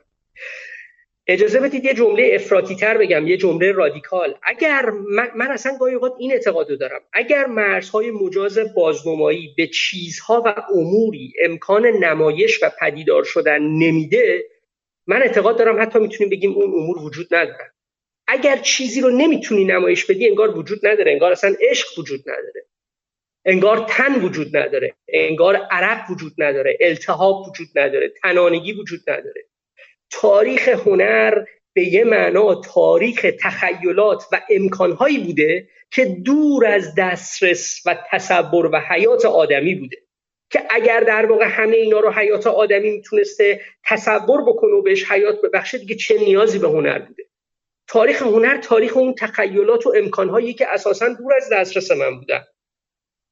بنابراین راست رو بخواین منم اعتراف می‌کنم که منم خیلی وقت نیست که به این دارم فکر می‌کنم یا دست کم مثل یک جور تجلی یا آگاهی در برابر من پدیدار شده. منم همین در یک سال گذشته بیش از هر زمانی به این فکر کردم. که فکر می‌کنم عشق توهی شده از میل عشق توهی شده از رابطه جنسی عشق توهی شده از هماهوشی عشق توهی شده از تماس از حس از لمس کردن از تخت مشترک از باهم بودن. عشقی که از همه اینا توهی میشه اصلا انگار وجود نداره. چرا فکر می‌کنیم در واقع این رو بعدا در واقع تماشاگر در ذهن خودش خواهد ساخت؟ مگه اصلا زندگی های ما چقدر این امکان رو به ما میده که عشق رو تجربه بکنیم؟ چقدر اصلا مگه این امکان رو اصلا چقدر این شانس پیش روی آدما قرار می‌گیره که بتونن یک بار حتی یک بار تو زندگیشون عشق رمانتیک رو تجربه بکنن تمام و کمال بچشنش. خب اینجا اونجاییه که ادبیات سینما نقاشی به طور کلی هنر می‌تونه به کمک تو بیاد. برای اینکه تو بتونی تصور عشق رمانتیک رو در برابر ازدواج عادتی یا قراردادی قرار بدی تو باید انرژی عشق رو بتونی جاری کنی در برابر رسم ازدواج. این اون امکان بزرگی که من فکر می‌کنم تفریق در خودش داشته و عملا در واقع نتونسته ازش بهره ببره. اگر به نمونه مثل عزم رفتن پارک چامبوک اشاره می‌کنم اگر در واقع نمونه مثل در حال هوای عشق وای به یادم میاد به خاطر اینه که منظورم مطلقا نمونه های افراطی نیست. اتفاقا در واقع از طریق تمهیدات و راه های سینمایی گاهی اوقات میشه به این دست پیدا کرد. ولی اساسا روایت در تفریق این مسیر رو نمیره. اینو پیشفرض می‌گیره. اینکه ببین این دوتا عاشق هم دیگه شدن دیگه. این نسخه بهتر اون یکی اون یکی هم نسخه بهتر این یکی. خب بابا یعنی اینکه همین که عاشق شدن این دینامیکش پس چی میشه؟ آیا در واقع نمی‌تونست به جای اون تعقیب و گریز ها و موش و گربه بازی ها نمی‌شد؟ همه چیز از آن این بشه. خب من فکر می‌کنم چیزی که در حال حاضر هست خیلی امتیاز ویژه‌ای برای تفریق محسوب نمیشه. چون عموما در واقع آزمون دوباره راه حل های آزمون پس داده است جواب پس داده است. ولی چیزی که دارم ازش صحبت می‌کنم چیزیه که می‌تونست دارایی برای تفریق باشه که اون رو جدا بکنه از هر چیز دیگه می‌تونست تصور یا ایده که در تفریق داره تبدیل به تجسم بکنه. بهش یک وجه جسمانی بده خلقش بکنه. و این اتفاقیه که در حال حاضر نیفتاده. به همین دلیلی که میگم باز اون جمله که بار دیگه تکرار می‌کنم. ببخشید فکر می‌کنم این جهان سراسر بارانی آخرین قربانیش خود تفریقه. یعنی در نهایت خود تفریق هم نتونسته جون سالم به در ببره. ببین نوید ببین این چیزی که داری میگی رو من می‌خوام بهت بگم که می‌خوام منم پشمند همین حرف تو دوباره صحبت خودم رو از یه منظر دیگه تکرار کنم. اگه در یه دنیای دیگه ای زندگی می‌کردیم غیر از احتمالا ایران اگر من و همسرم شما و همسرتون پویا و همسرش یا هر کسی دیگه ای در یک شرایط طبیعی تری زندگی می‌کردن و بهشون می‌گفتن یه آدم دیگه اون ور شهر عین خود شماست با اشتیاق می‌رفتن به سمت این که این آدما رو ببینن و کمی با اینا معاشرت کنن. خب؟ فیلم به شما میگه این یک فرصت نیست این یک تهدیده. حتی در این شهر اگر شما با زوج روبروتون مقایسه یعنی در حقیقت مواجه بشین بیشتر از اینکه دنبال این برین که چی شده اینجوری شده که البته مثلا فرزانه میره دنبال این ماجرا. به جایی که براتون جذاب باشه با هم بگذرونین و نسخه اونوری خودتون رو بگذرونین. حالا توی اون فیلم آنی که من دوستش دارم ماجرا هم اونجا هم به یه تلخی میگراید. چون از توش حسرت و حسادت و به واقع مسئله این پیش میاد که شما چرا اساسا رفتی خیانت کردی؟ بعضیا من یادم توی جلسه کلاپاسی بعضیا داشتن صحبت می‌کردن می‌گفتن که شاید فیلم اساسا در مورد این باشه که شما چرا خیانت می‌کنی؟ چرا خیانت می‌کنی؟ خیلی ساده. بخاطر اینکه در طرف مقابلت چیزی رو می‌بینی که قبلا داشتی و حالا دوباره از نو چیز از دست رفته ای رو می‌بینی که دوباره جلوت داره ظاهر میشه. همین چیزی که محسن ببخشید جلال به بیتا میگه. میگه خنده ها تو چه و چه.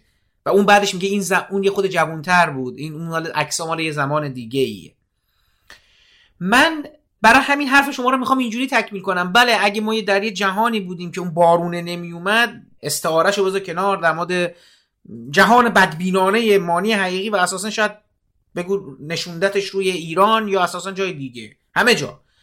در اون جهان آدما باید از این وضعیت استقبال می‌کردن نه اینکه این ماجرا رو از همدیگه پنهان بکنن نه اینکه احساس کنن این ماجرا موجب میشه رابطه دو نفره خودشون به یه چیز خطرناک تبدیل میشه. به جایی که اینو به عنوان یک تفریح بهش نگاه کنن به یک مسئله م... ببین ماجرا برای همین گفتم این ورسیون های مختلف می‌تونست داشته باشه. این می‌تونست کمدی بشه. ولی تراژی میشه این ماجرا. می‌دونی؟ حتی میگم در قالب یک یعنی وجه تلخی همه چیزش پیدا می‌کنه. اصلا واقعه به یه بحران در همون لحظه شروع بحرانیه. بحران تا تم ادامه پیدا می‌کنه. من حالا می‌خوام اینو ازت ببینید شما خیلی روی قضیه بیمارستان تاکید می‌کنید. من اون وجه قصه بیمارستان و وجه سوء استفاده گرایانه ناخواسته یه طبقه یه طبقه دیگه ای دارم احساس می‌کنم. میگم اون سوال سیاسی اجتماعی که می‌خواستم بپرسم و حالا نبید اینو تو ذهنت داشته باش که پویا به من جواب بده دوباره برمیگردم به تو.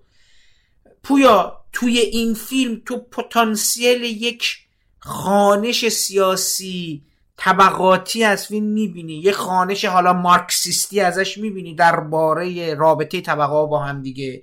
آیا چیزی شبیه پارازیت می‌بینی؟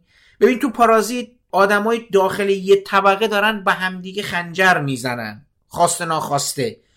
و طبقه بالاتر از اونها متنفع میشه از این ماجرا. نهایتا نهایتا. یا اصلا بی توجه به این ماجرا. ولی انگار برخورد بین خود طبقات یعنی لایه ها بین دهک های مثلا چهار و پنجه بین دهک شیش و هفت اقتصادیه. اونی که اون بالاست اونی که چیز اصلا, اصلا کاری نداره به این ماجرا. این زد و خورد بین ماهاست انگار. من می‌خوام اینو بپرسم از شما. آیا توی این فیلم پتانسیلی دیدی از یک از یک قرائت سیاسی از یک قرائت مارکسیستی؟ حالا در ساده ترین شکل ممکنش دارم میگم حالا اگه این اینو می‌پرسم اگه تکمیلی تو صحبت های نوید یا منم داریم ممنون میشم اون شهر بارانی که همچین شهر وضعیتی رو رقم زدن اگه دوست داری ادامه بدی ادامه بده حالا جا من فکر می‌کنم که وقتی که فیلم خیلی در واقع خلوت می‌کنه خودش رو و یه مودی رو می‌سازه یه بستری رو می‌سازه که با همین بارون آفتابی که در کل فیلم داره میباره و دیگه انقدر انگار عادی شده که کمتر دیگه آدم ها درباره چراییش می‌پرسن و جز مثلا یک کاراکتر در کل این فیلم از مجموعه مثلا شاید 15 16 آدمی که توی فیلم می‌بینیم که صاحب دیالوگن و شخصیت و لحظن فقط یکیشون و در واقع فقط دو تاشون یکی فرزانه است که یه بار اشاره می‌کنه یه کم شاگرد فرزانه است در ابتدای به این وضعیت انگار عادت شده و, و, کلا فیلم انقدر خودش خلوت می‌کنه و سعی می‌کنه اینجا اون وجود سبکیه که میگم روی اینم تاکید می‌ذاره و تاثیر تاثیرش رو بیشتر می‌کنه. مثل حضور پرحجم موسیقی. موسیقی هم خیلی موسیقی خاصیه. یک جورایی منو یاد حالا با یه سازبندی متفاوتی هم هست ولی مثلا منو یاد موسیقی فیلم Punch-Drunk Love پل تامس اندرسون میندازه. یه تا حدودی مثل Whiplash یه یه موسیقی فضاساز با یه ساز کمینه ای که بیش از اینکه ملودی داشته باشه مود می‌سازه و دلهوره هم ایجاد می‌کنه. اینا کنار هم دیگه وقت قرار می‌گیرن یه جور تصور استعاری حتی استعاری هم نه تمثیلی بودنی میده از این موقعیت که حتما یه خانش هایی انگار میشه کرد از این موقعیت. اما در مورد مشخص این سوال خاصت که آیا جنگ طبقه ای ما اینجا می‌بینیم؟ اون یعنی آیا فیلم حرف چپی داره می‌زنه یا نه؟ من فکر می‌کنم که مناسبات اقتصادی به جز اون اشاره هایی که به اتهام دزدی حالا یا اتهام یا واقعیت دزدی محسن میشه یا اون در واقع باری که من متوجهم نمیشم باره چی می‌تونه باشه. وقتی یک آدمی مغازه ساده قابسازی و آینه سازی داره چه جور باری می‌تونه از بندر عباس ترخیص کنه؟ دو بارم بری ترخیص کنی جالب اون چه اتفاقی؟ اینم سوال بود دیگه اینم یه توضیح که نمی... نمی‌تونید دقیقا. این از اون چیزایی که میگم این اینسرت انگار بعدا بر زده شده تو فیلم. یا حالا میشه اینجوری نگاه کرد که اینا حتما یه عمدی پشتش هست که میگم شاید مثلا اگر یه فیلم ساز دیگه یا یک فیلم نامه نویس دیگه ای پشت این فیلم بود خب خیلی کمتر اینا تصور می‌شد یا شک می‌کردیم به عمدی بودنشون. ولی وقتی این اسما پشتش هستن میگیم خب حتما یه دلیلی داره. ولی من بحث اقتصادی و بحث طبقاتی رو و پیکارش رو اصلا نمی‌بینم چون اساسا این کاراکترها خیلی نماینده طبقه مشخصی حالا جز طبقه متوسط خودشون رو نشون نمیدن. یعنی اینکه یکیشون پراید داره یکیشون ماشین مدل بالاتری دلیل این نمیشه که اینا طبقهشون با هم متفاوت باشه یا مثل فیلم پاراسایت در واقع مسئله اصلی فیلم این همچین چیزی باشه. ممکنه تم بده به همین دلایل که برشمردم یعنی راه بده در واقع به خانشش. اما فکر نمی کنم فیلم قصد یک همچین چیزی داشته باشه. اما در مورد بحث سیاسی و خانش های سیاسی من فکر می کنم که بیشتر فیلم ممکنه که به اون سمت ها بره و بیشتر وجوهی که بشه ازش برداشته سیاسی کرد توی فیلم هست. اما کموکان من فکر می‌کنم که نارس این. چرا؟ یه بخشش به این دلیله. با یه فیلمی که اسمش هم توی همین جلسه برده شد می مقایسه ای بکنیم. فیلم بیرویا که فکر می‌کنم خیلی به هم نزدیکن این دوتا فیلم. و از لحاظ سال ساختی هم فکر می‌کنم یه چند ماهی با هم دیگه فاصله دارن یا یک نهایتا یک سالی با هم اختلاف دارن. هرچند که با هم تقریبا در واقع با هم منتشر شدن و اکران قاچاق شدن یه باعث شد که بیشتر هم با هم مقایسه بشن. اونجا با این اون فیلم هم به نظرم ضعفای عمده داره. اما اون فیلم فیلم سیاسی تری میشه. به این دلیل که تاکیدش رو می‌ذاره اون جابجایی رو وجوه بیرونی زندگی اجتماعی و زندگی یعنی هویت اجتماعی آدم ها انگار داره جابجا جا میشه در یک مناسباتی در یک جهان داد و ستدی و سود و ضرری که اگر نجنبی مثلا همه چیزت رو ازت می‌گیرن از هویتت خالیت می‌کنن و تبدیلت می‌کنن به چیز دیگری یک اجتماعی رو ما می‌بینیم که این کار رو با آدمهایی می‌کنه آدمهای ضعیفترش اون فیلم موفق میشه اینو یه کمی تعمیم پذیر بکنه. به این علت که آدم های دیگه پاشون وسطه. اجتماعی وجود داره در اون فیلم. از اطرافیان و خانواده بگیر تا مثلا همکاران و دوستان و غریبه ها و همسایه ها و غیره. و خیلی بیشتر به برداشت سیاسی. اینکه یک مجموعه ای از ایدئولوژی ها مجموعه ای از تحکم ها مجموعه ای از تصمیم گیری های خارج از آدم خارج از فرد می‌تونه چجوری زندگی افراد رو تغییر بده و تبدیلشون بکنه به چیز دیگه اما توی تفریق این جمعیت قایبه. این زندگی اجتماعی درسته که ما موقعیت بیخودی به نظرم طولانی رضایت گرفتن رو داریم و قرار نماینده یک همچین چیزی باشه. قرار نماینده هویت اجتماعی و حتی هر واقع سیاست های زندگی سیاست معنی مطلقش باشه نماینده همچین دیدگاهی باشه. اما انقدر فیلم تغییر مسیر میده هم اینکه متمرکز میشه بر مسئله رابطه و عشق و بیشتر همون ماجرای چیزی که نوید تعبیر خوبی ازش می‌کنه. دیدار با معشوقه قدیمی در آینده دیدار با آدم قبلی اون چیز بهتره قدیم بوده. الان دیگه امکانش نیست امکان تحققش نیست. روی این تاکید می‌کنه از این مسیر به سمت اون بخش سیاسی میره که هم ممکنه تن بده به یک خانش بسیار دم دستی که امروز مد هست که آقا که یه بخشی از جامعه حالا درگیرش هستن اون نوستالژی گرایی این که زندگی خوب در گذشته بوده گذشته که خب مثلا نابود شده از دستش دادیم اشتباه کردیم زندگی تغییرش داده و مناسبات عوض شده و غیره.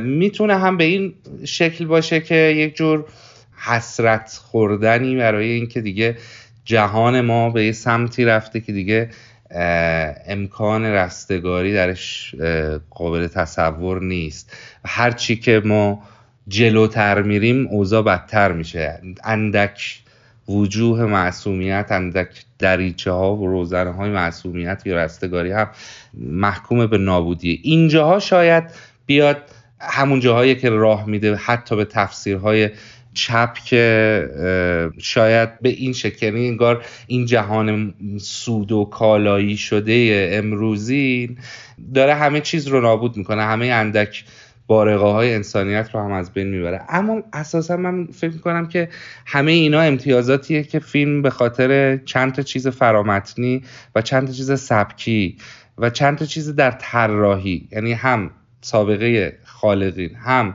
کمینه گرایی آمدانش هم برخی از عناصری که طراحی شده درش ولی کاملا به بهره برداری نمی‌رسه تن به این چیزها میده. به هیچ عنوان فیلم تبدیل نمیشه به یه فیلمی که از لحاظ سیاسی مهم باشه. یه نکته فرامتنی هم داره.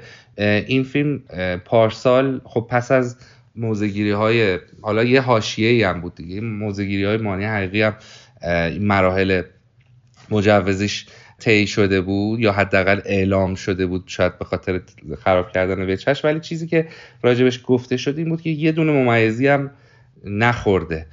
فکر می‌کنم اینجاست. من برمیگردم اون جمله آقای خوشگاله شاید با یک دلیل دیگه اینو گفت. ولی وقتی که الان میبینیمه شاید پارسال اگر میدیدیمش یه همچین دیدگاهی نداشتیم. ولی یه دوران سپری شده است. از این نظر که به فیلمساز می‌تونه به یک مجموعه از بدبستون ها با نظام سانسوری برسه که بخواد از نظر خودش فیلم دلخواهش رو بسازه و یه دونه ممیزی هم نگیره. این همون بلاییه که در نهایت سانسور در اوجش برای همین سالیان اخیر سینما ایران سرش اوورده و شاید دیگه حتی اگر ادامه پیدا کنه چند سال دیگه از اون خوابه بیدار شدیم و دیگه یه حداقل حالش دیگه از بین رفته.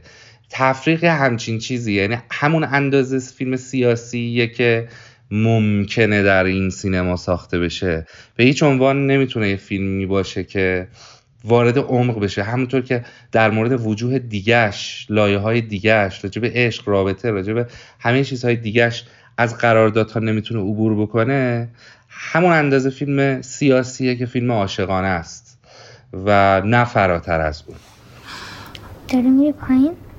خودتو به خواب زده بودی؟ خواستی فقط منو حکت و گول بندازی؟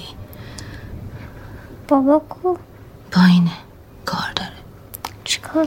نمی‌دونم ماما من یه دقیقه برم پیشش ببینم چی کار داره. برگردم. دعوا نکنید نه عزیزم دعوا چرا؟ نفهمید که. چیو؟ همین که من جای باباش اومدم. نه. مگه طوری شد چیزی گفت؟ نه. گفتی بیام پایین. گفتم یه معاشرتی کنیم. فرزانه بیمارستانه نباید بری پیشه دور برگردن رو رد کردی. اشکال نداره بعدی میریم. بعدی ته بزرگ راه باید این همه را بری برگردی دوباره. اشکال نداره. برای تو اشکال نداره من بچم رو تنها گذاشتم خونه. اون که خوابه. خب باشه. نگه دار. بریم سری برمیگردیم. کجا؟ گفتم که چی؟ فرزانه خونه نیست بزن بغل واسه چی؟ چه فکری کردی با خودت؟ خب بگو نه چیزی نشده که چیزی نشده؟ من چیکار کردم که تو یک لحظه با خودت فکر کن چی کار می‌کنی تو؟ جلال کجاست؟ محسن با تو هم چی کارش کردی؟ زدمش کجا؟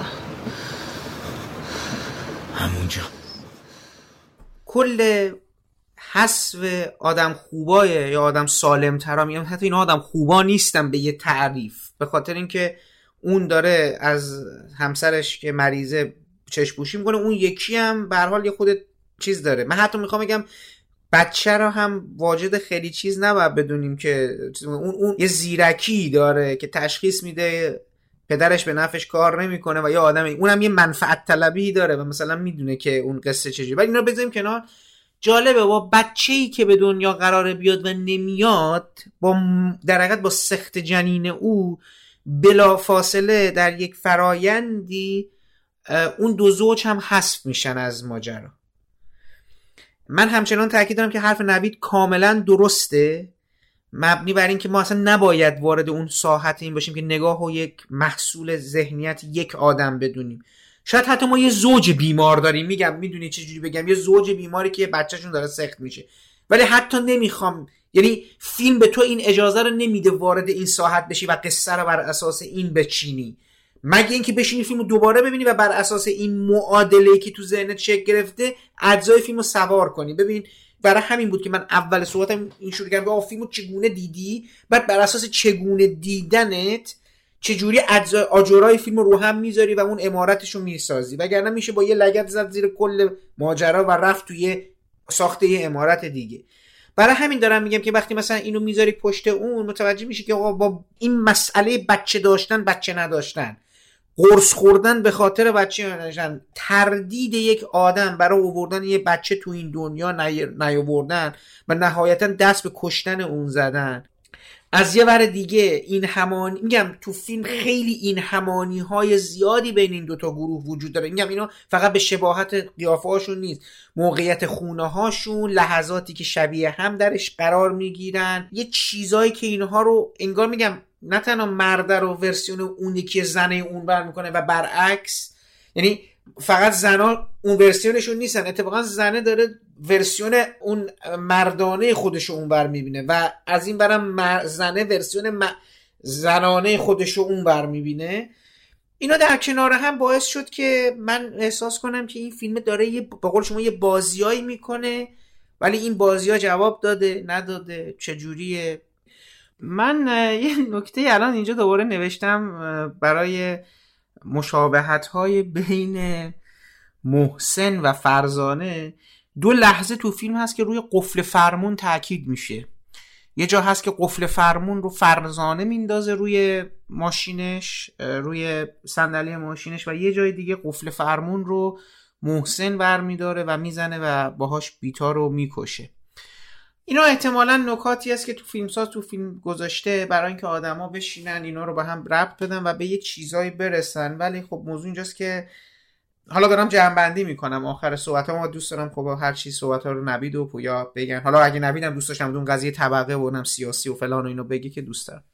ببینید من برگردم به همون اول صحبتم صحبتی که باش شروع کردم این پادکست و اینکه من خیلی دوست دارم از این فیلم ها تو ایران بیشتر ساخته بشه نوید پویا آیه خوش بود. چرا؟ به خاطر اینکه باعث ببین این فیلم ها در یک آزمون و خطای مستمره که در یک نتیجه مناسبی می‌رسه. من شخصا اعتقاد دارم که شهرام موکری هنوز فیلم بهترین فیلمش نساخته. شهرام وکی چهار فیلم پنج بیل بیشتر نساخته و هنوز خیلی به نظرم جا داره تا اون فیلم درسته رو بسازه. فیلم ها باگ دارن. گیر دارن اشتباه دارن. ولی از یه ور دیگه من به نظرم این فیلم ها باید تقویت بشن. باید دربارشون صحبت بشه. باید لایه های پنهانی که کارگردان خواسته تو فیلمش بذاره ولی نشده رو بگی. نه اینکه فیلمو اساسا منفجر کنی بگی این یک سر غلطه. به نظر من تفریق. اگه برای یه سری جا نیفتاده اگه یه سری نسبت بهش موزه گرفتن اگه یه سری با یه واژه های توصیفش کردن که به نظرم در خورش نیست. این شیوه مواجهه با یه فیلم تفریق تو دوران امروز ما نیست. میگم متولیان فرهنگی ایران در حال حاضر نمی‌خوان. یعنی تفریق به یه معنا فیلمی نیست که مطلوب نظر باشه. و اساسا دیگه ساخته شدنش امکان پذیر نیست با توجه به مناسبات مالی و خیلی چیز دیگه. بازیگرای فیلم یه موقعی هر کدومشون ممنوع کار شدن. و الان خانم ترانه الدوسری نمی‌تونه تو هیچ فیلمی بازی کنه. فیلم خیلی بازی خوبی ارائه داده. فکر کنم هر دو شما دو بزرگواری که الان هستی اعتقاد دارید ترانه که بهترین بازیاشو به نظر ارائه داده. هر کی از فیلم بعدش میگه خوب بازی کرده دو تا نقشو من به نظرم واقعا من با نوید موافقم. خیلی به بازی نوید محمدزاده اعتراض من به نظرم دوتا رو خوب در آورده همون آدم عصبیه رو همین ورسیون آرومتر خودشو. من اذیت نمیشم از تماشای این فیلم. فیلم منو وادار می‌کنه که به یه نکاتی فکر کنم که به روابط زوجین فکر کنم که به مسئله خیانت فکر کنم که به عشق فراموش شده فکر کنم که به اینکه تو تو چرا وقتی یه چیزی رو از دست میدی وقتی دوباره پیداش می‌کنی مثل مثل یه گنج چجوری باش برخورد می‌کنی؟ من به این فکر می‌کنم با دیدن این فیلم که وقتی یک موقعیتی انقدر قریب می‌تونه روبرود قرار بگیره چرا آدمایی که تو این فیلم هستن از این موقعیت قریب شاداب نمیشن؟ بلکه دارن میترسن. بلکه دارن همش هی پنهان می‌کنن این ماجرا رو. دوباره تکرار می‌کنم. اگه من یه روزی یکی شبیه خودم رو تو شهر ببینم هی می‌خوام برم با این آدم بشینم ببینم تو کی هستی چی بودی بخندم باش باهاش یه خود معاشرت کنم. ولی جالب اینه یه وضعیت تهدیدآمیز برای همه رقم می‌زنه. و بدبینی مانی حقیقی که من درش باش مشترکم. اینکه جهان ما جهان بی رستگاریه و غیر از آگاهی هیچ رستگاری دیگه توش نمی‌تونه ما رو ببره کنار. من حتی در این کمینگرایی فیلم برام جالبه. یعنی خیلی ایرونی یه فیلمی که غریبه رو برات ایرونی تفسیر می‌کنه. من داشتم به دوستای دیگه می‌گفتم شما می‌تونی این فیلم رو ببینی؟ بعد نشانهای زیادی تو فیلم میذاشت که یا اوضاع خیلی از اینه که از خرابتره. نمی‌دونم آسمون ساختمونا همجور هی بریزه. نمی‌دونم تو خیابونا آدمای عجیب غریب ببینید نه واسه اینا رو نشونت نمیده. او خیلی مختصر با یه بارون ماجرا رو داره تموم می‌کنه. چون اصلا مس... او می‌خواد فقط به شما بگه اوضاع غیر عادیه تمام. برو سر اینکه آقا تو این قضیه عادی این آدما با هم چجوری دیل می‌کنن؟ چجوری با هم از, از پس هم برمیاد؟ اساسا تو اگر این سوال رو جواب اگر با یک ورسیون بهتر خودت روبرو بشی چیکار می‌کنی؟ حسادت میورزی حسبش می‌کنی داغونش می‌کنی خودتو داغون می‌کنی. چیکار می‌کنی؟ این آشفتگی از کجا میاد؟ اگه ببینی یکی از از تو یه خورده آرومتره یکی از از تو بهتر داره با زنت برخورد می‌کنه. این چه چیزی حسی رو در تو برمیانگیزه؟ ببین فیلم پتانسیل های زیادی رو برای گفتگو وامی داره. ولی در این حال قبول دارم که شاید اون وجود یعنی ببین پویا و نوید اون چیزی که به چشم من اومد مسئله بیمارستان نبود. یعنی باعث نشد بیمارستان و سکانس تعقیب و گریز و چه و چه. که به نظرم بازم برای من خیلی چیز نیست. میگم اون وجه سوء استفاده گرایانه بیتا از جلال تو اون بخش از کل ماجرا برای من بیشتر شد. ناخواسته. ناخواسته اون آدم هول میده به سمت فاجعه و اون آدم هم به خاطر عشقش خودش قربانی می‌کنه. ولی می‌خوام به شما بگم که من اصلا اون ماجرا برام محو شد و بداشم به چیزهای دیگه تو این فیلم فکر می‌کردم. دوباره دارم میگم این فیلم هم مثل چند تا فیلم دیگه این چند وقت اخیر پتانسیل های گفتگو رو باز می‌ذارن. خونسان نیستن. بعد از اینکه تموم میشن تموم نمیشن. و اینا خوبه برای سینما ایران. من دوست دارم این فیلم ها رو بهشون بپردازم و در حرف بزنم. حالا با کارگردانش با منتقدی با هر کی که حاضر بشه حرف زده بشه و معلوم بشه یه روزی بعدا تو تاریخ بگه آقا یه بابایی فهمید که این فیلم یه چیزی توش داشت. این فیلم یک سره منحت نیست داغون نیست که اصلا نیست اصلا این واژه نیست. برای همین من این پادکست رو خواستم بگم و امیدوارم که تفریق فکر می‌کنم با مخاطب اون چنان نتونسته درست ارتباط برقرار کنه. حدس من اینه. همون صحبت هایی که کردیم یه پیشورزایشو نمی مخاطب به نظرم این چیزایی از فیلم نمی‌گیره. یا اگه می‌گیره اونو ساده میابه یا اگه پیچیده میابه بخ... من نمی‌دونم اصلا مخاطب این صحبت که ما کردیم تا بهش فکر کرده بود این پتانسیل ها این ظرافت ها یا این اصلا این غلط ها رو اینجوری فکر کرده بود یا نه؟ چون نمی‌تونست باور کنه چه جوری میشه اینجوری میشه. یعنی تو سوال اولیه و بدیهی که فیلم اصلا نمی‌خواد بهش جواب بده هی داره میگه این فیلم خرابه چون نمی‌تونه به تو قبولونه که اینجا همه چی خرابه. از فیلم هی دور میشه نمی‌تونه با جهان فیلم ارتباط برقرار کنه. بعد نظرش بازی نوید محمدزاده بد میاد. بعد نظر چی میاد؟ چه چه چه. حال من فیلم رو تلاش ارزشمندی می‌دونم توی سینمای ایران. یک. تو سینمای مانی حقیقی هم من این فیلم رو از خوک فیلم بهتری می‌دونم. به نظرم جز فیلم های خوب مانی حقیقیه. دوست دارم مانی حقیقی بیشتر تو سینما ایران فیلم بسازه اگه بشه. چون شما رو وارد چالش می‌کنه. تخیل و جنون این کارگردان جهانی می‌سازه که شبیه فیلم های ایرانی نیست. من این فیلم ها رو بیشتر تو فیلم های اروپای آمریکایی مستقل میابم و این خوشاینده برای من. کسی همچین استعدادی داره که می‌تونه همچین جهانی رو اینجوری رقم بزنه. خیلی کوتاه منم یه جنبندی بکنم. و در این حال سوال شما رو بی پاسخ نذاشته باشم. گرچه به این معنا نیستش که این پاسخ قطعی اون سوال نظرم رو با در میون می‌ذارم حامد عزیز. من وجه سیاسی این فیلم رو خیلی از منظر روابط طبقاتی نمی‌تونم بخونمش. تصورم اینه که نقطه تمرکز این فیلم مناسبات طبقاتی نیست.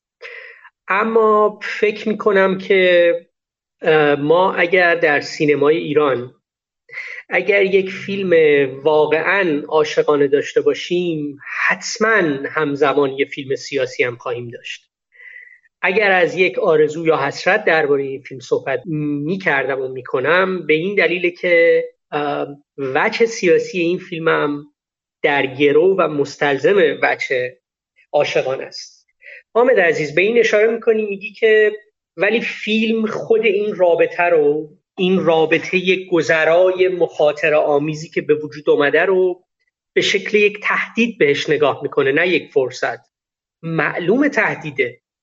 مگه در واقع تو زندگی واقعی هم این یک شکل تهدید نداره؟ مگه براشوبنده نیست؟ مگه در عزم رفتن تهدید نیست؟ ترس نداره. در حال و هوای عشق ترس و تهدید نداره. اصلا از شرق بیایم بیرون. عشق در بعد از ظهر اریک رومر حتما یادته. تهدید نداره معلوم داره. خصوصا در میان سالی یعنی زمانی که تو به روابط دیگه ای تن دادی زمانی که به یک قرارداد تن دادی زمانی که در واقع به لحاظ اخلاقی تعهدی به کسی داری زمانی که به لحاظ حقوقی در زیل قرارداد هستی حتما هر چیز دیگه ای خارج از اون تهدید مخاطره دلهوره لذت و هر چیز دیگه رو در خودش داره. از این لحاظ به نظر من موقعیتی که فیلم تفریق وسط می‌ذاره خیلی موقعیت یونیکی نیست بگیم اوه اوه این در ایران زیل این نظام در این دوران همیشه این وجود داره. تهدید داره شرم داره احتیاط داره همه همه اینا همراهشه. ولی نکتهش اینه که تجربهش یعنی تجربه همه اینا در کنار هم. ببین حامد عزیز پویای عزیز آقای خوشخو من جالبه این بخش انتهایی صحبت حامد رو که داشتم میشنیدم یاد جستار معروف و دورانساز لوکاچ افتادم متافیزیک تراژدی و تفکیکی که لوکاچ اونجا بین دو نوع زندگی برقرار می‌کنه. زندگی واقعی رو در برابر زندگی تجربی همین زیستن و سر کردن و امروز و فردا کردن قرار میده. لوکاچ اونجا از چی صحبت می‌کنه؟ از این صحبت می‌کنه که اساسا زندگی واقعی هیچ وقت نمی‌تونه تحقق کاملی پیدا کنه. همیشه تباه میشه همیشه یه لحظه است. اصلا هیچ وقت چیزها در زندگی واقعی نمی‌تونن شکل نهایی خودشون رو پیدا کنن. اگر دنبال رسیدن به خط پایانی می‌خوای آخر عمر رو ببینی از آخرین ذره عمرت استفاده کنی باید بری دنبال زیستن. life در برابر to live زندگی در برابر زیستن. زیستن همون چیزیه که ضرباهنگ همیشگیه تن دادن به قرارداد هاست امروز و فردا کردنه تن دادن به نظم این همون زیستنه. زیستن پر از احتیاط پر از تبعیت و خیلی هزینه ای هم نداره و تو اگر در واقع آدم زیستن باشی احتمالا می‌تونی به آخر خط برسی. آخر خط یعنی اون تا اونجایی که دیگه همین زیست شناسی به تو امکان میده تا جایی که دیگه این بدن به تو امکان میده. اما زندگی چیز دیگه است. اون زندگی واقعیه. همون چیزی که اتفاقا غیر واقعی تره ناممکن تره یه لحظه است. یه برق لحظه ایه یه تلعلوه روشن می‌کنه و بلا فاصله خاموش میشه. حتما توش اقواگری داره و حتما توش ترس داره توش قافلگیری داره. مثل یه معجزه است مثل یه حادثه است میاد و میره.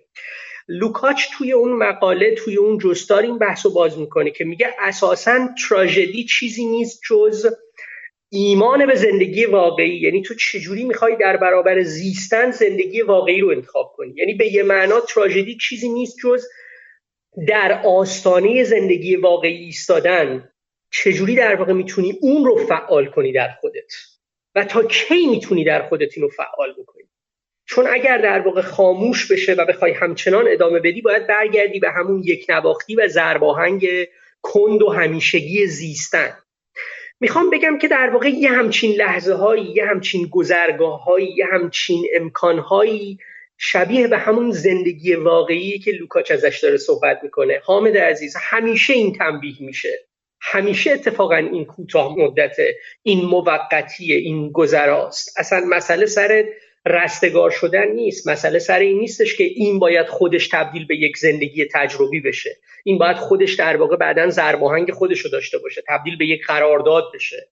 می‌دونی خونه پیدا کنه کالبد پیدا بکنه به لحاظ حقوقی به ازدواج ترجمه بشه و و و غیره. نه دیگه. این توی همونه توی همون تلالوهاست که می‌تونه زیست بکنه.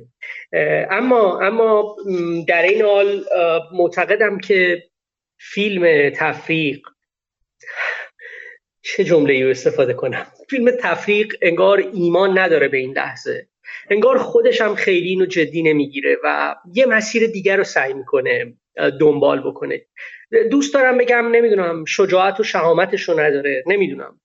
تفریق چیزای خوبی داره. سعی کردیم قبلتر ازش صحبت بکنیم. ولی به نظر من این بزرگترین جایی بود که تفریق می‌تونست بهش نزدیک بشه.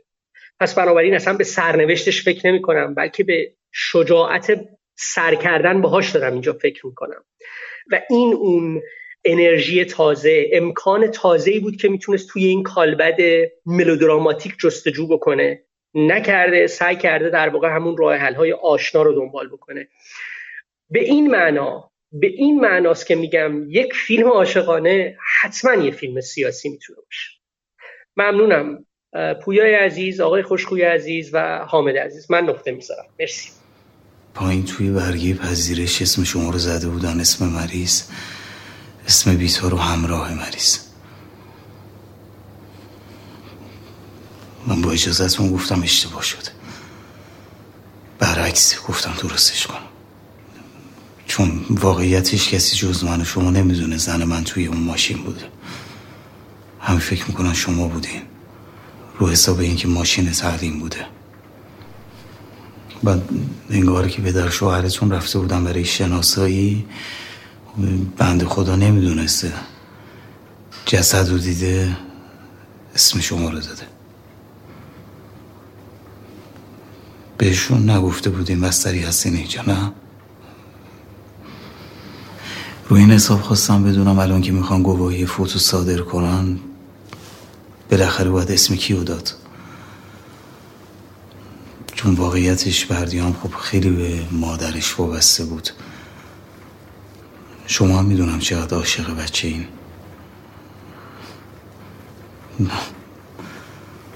دیشب که اومده بودم اینجا اصلا نمی‌دونم یادتون هست یا نه. اولش خواب بودین بعد یه لحظه چشاتون رو وا کردین. منو دیدین لبخند زدین. دیلا بود فکر من جلالم دیگه. یادتون هست؟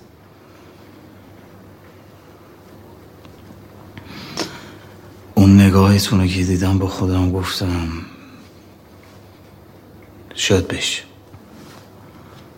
حالا شاید هم بشه به هر حال تو این وضعیت من یه همچین خواهشی ازتون بکنم ولی خب جنازرم نمیشه خیلی توی سردخونه نگه داشت. ببینید من با تفسیرهای طبقاتی اجتماعی از سینمای مانی حقیقی خیلی راحت نیستم. من به نظرم چهار فیلم پیاپی که مانی حقیقی ساخت حالا اگر پنجاه کیلو آلبالو رو فراموش کنیم از پذیرایی ساده و اجراها وارد می شود خوک و همین تفریق در واقع تلاش مانی حقیقیه برای اینکه از فرمای روایتی مشهور و کلیشه‌ای و گاه کسالت باره سینما و ادبیات ایران فرار کنه. ما یک نوع فرمت روایی داریم که بر مبنای واقعگرایی و پیام در واقع بنا شده که تو ادبیات ایران خب نشانهای خیلی مهمی داره مثل کار خانم دانشور دولت آبادی احمد محمود و آقای فسی همه گلن و این ترکیب واقعگرایی و پیام شالوده سینمای ما رو هم تشکیل داده که تو بعد از انقلابم با ترکیبش با پیام های نودوستانه و انسان دوستانه موجب موفقیت سینما ایران تو اروپا به خصوص شده. مانی حقیقی من فکر کنم از این فضا می‌خواد فرار کنه. شخصیتا حوصله نداره که خودش رو در چارچوبای روایتی مرسوم در واقع پنهان کنه یا محدود کنه. و مدام می‌خواد اون بخش جنونآمیز شانس وقوع هر حادث و روی کرده جنونآمیز رو در زندگی ما به ما گوش زد کنه. این در واقع یک نوع روی کرده که توی سینماگرای بزرگی هم شما دیدین این ماجرا رو. من نمی‌خوام مقایسه کنم کیفیت. من دارم راجع روی کرد صحبت می‌کنم. مثلا مثلا دیوید کراننبرگ مثلا دیوید لینچ. اینکه در پس زندگی متمدنانه راحت ما هر لحظه ممکنه نشانه های جنون نشانه های غیرعادی نشانه های برهم ریختگی خودشون رو خودشون رو نشون بدن. در میان لبه اون مرز ورود به دنیای جنون داره حرکت می‌کنه مانی و داستانهاش رو من اینطوری میسنجم. داستانهاش در واقع همش هشدار در این مورده که هر لحظه ما می‌تونیم زندگی راحتمون رو فراموش کنیم و وارد یک مرحله بعد بشیم. خب تو کشور ما این پیام یه تاثیرش کمتره چون ما همین توی, زندگی عادی هم هر لحظه امکان داره که وارد یک لحظات جنونآمیزی بشیم. یعنی در واقع حوادثی رو تجربه کنیم که یک شهروند اروپایی یا آمریکایی به ندرت می‌تونه در واقع شانس روی روی با اونا داشته باشه. ولی به هر حال من فکر کنم میراث مانی حقیقی حالا اگه چهار تا فیلم و اگر در کنار هم قرار بدیم ساخت فیلم هایی که به ما مدام به ما لحظه خروج از دنیای معقول دوست داشتنی مرسوم رو به ما راش رو نشون میده و اینکه امکانش از هر لحظه شما در این گردونه حوادث در واقع گیج بخورید. من فکر می‌کنم پیدا کردن داستان برای فیلم های مانی حقیقی یعنی من می‌خوام به مرحله قبل از ساخت فیلم برسم. همین میزان تعجب و شگفتی که به خود مانی حقیقی در واقع مستولی کرده خود سوچه و بعدش حالا اینکه این کار چقدر تمیز در بیاد چقدر سینمایی در بیاد که خب مانی تو این کار خیلی موفق بوده و فیلماش خیلی فیلم های به فنی و حرفه کاملی هستن. من در مجموع خواستم خدمتتون بگم با تفاسیر طبقاتی با تفاسیر اجتماعی خیلی در مورد کارهای مانی روبرو نیستم و فکر کنم که فیلماش یه حالت ضد تفسیر به خودش می‌گیره و می‌خواستم در واقع خدمت بگم که تمام نقاط ضعف فیلم های اخیر حقیقی همون همون لحظاتیه که تن میده به چارچوبای منطقی نتیجه گیری های مستدل و فرمای روایتی مرسوم. مثل فصل انتهای فیلم خوک و اون در واقع شوخی ها و تحریزهایی که به مسئله شبکه های اجتماعی و فضای مجازی و تاثیرشون روی مردم انجام داد و همین فیلم تفریق که در فصل بیمارستان و در فصل ورزشگاه تن داد به اون چارچوب های مرسوم روایی که برای حقیقی فکر کنم جواب نمیده. یعنی مانی حقیقی بعد از فیلم کنان دیگه اون چارچوبا رو رها کرده. و هر وقت که مجبور میشه به اون چارچوبا تم بده به اون در واقع منطق به نظرم فیلماش سطحش میاد پایین سلام تو سر آقا محسنی؟ بله تو من می‌شناسی؟ شما باباشین؟ کیه؟ اون خانومه کی؟ اون خانومه مامان من نیست.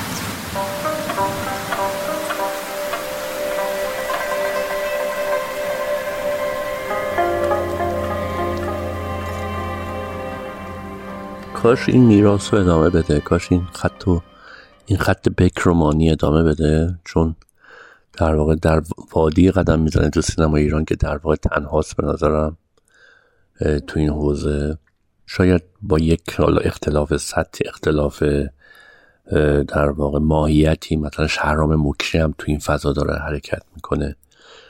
به هر حال امیدوار بودم که مانی بتونه فیلماشو بسازه پشت سر هم و تجربه گرایی خودش رو ادامه بده و یه فضای تازه‌ای برای تنفس تو سینما ایران برای ما پیدا بکنه.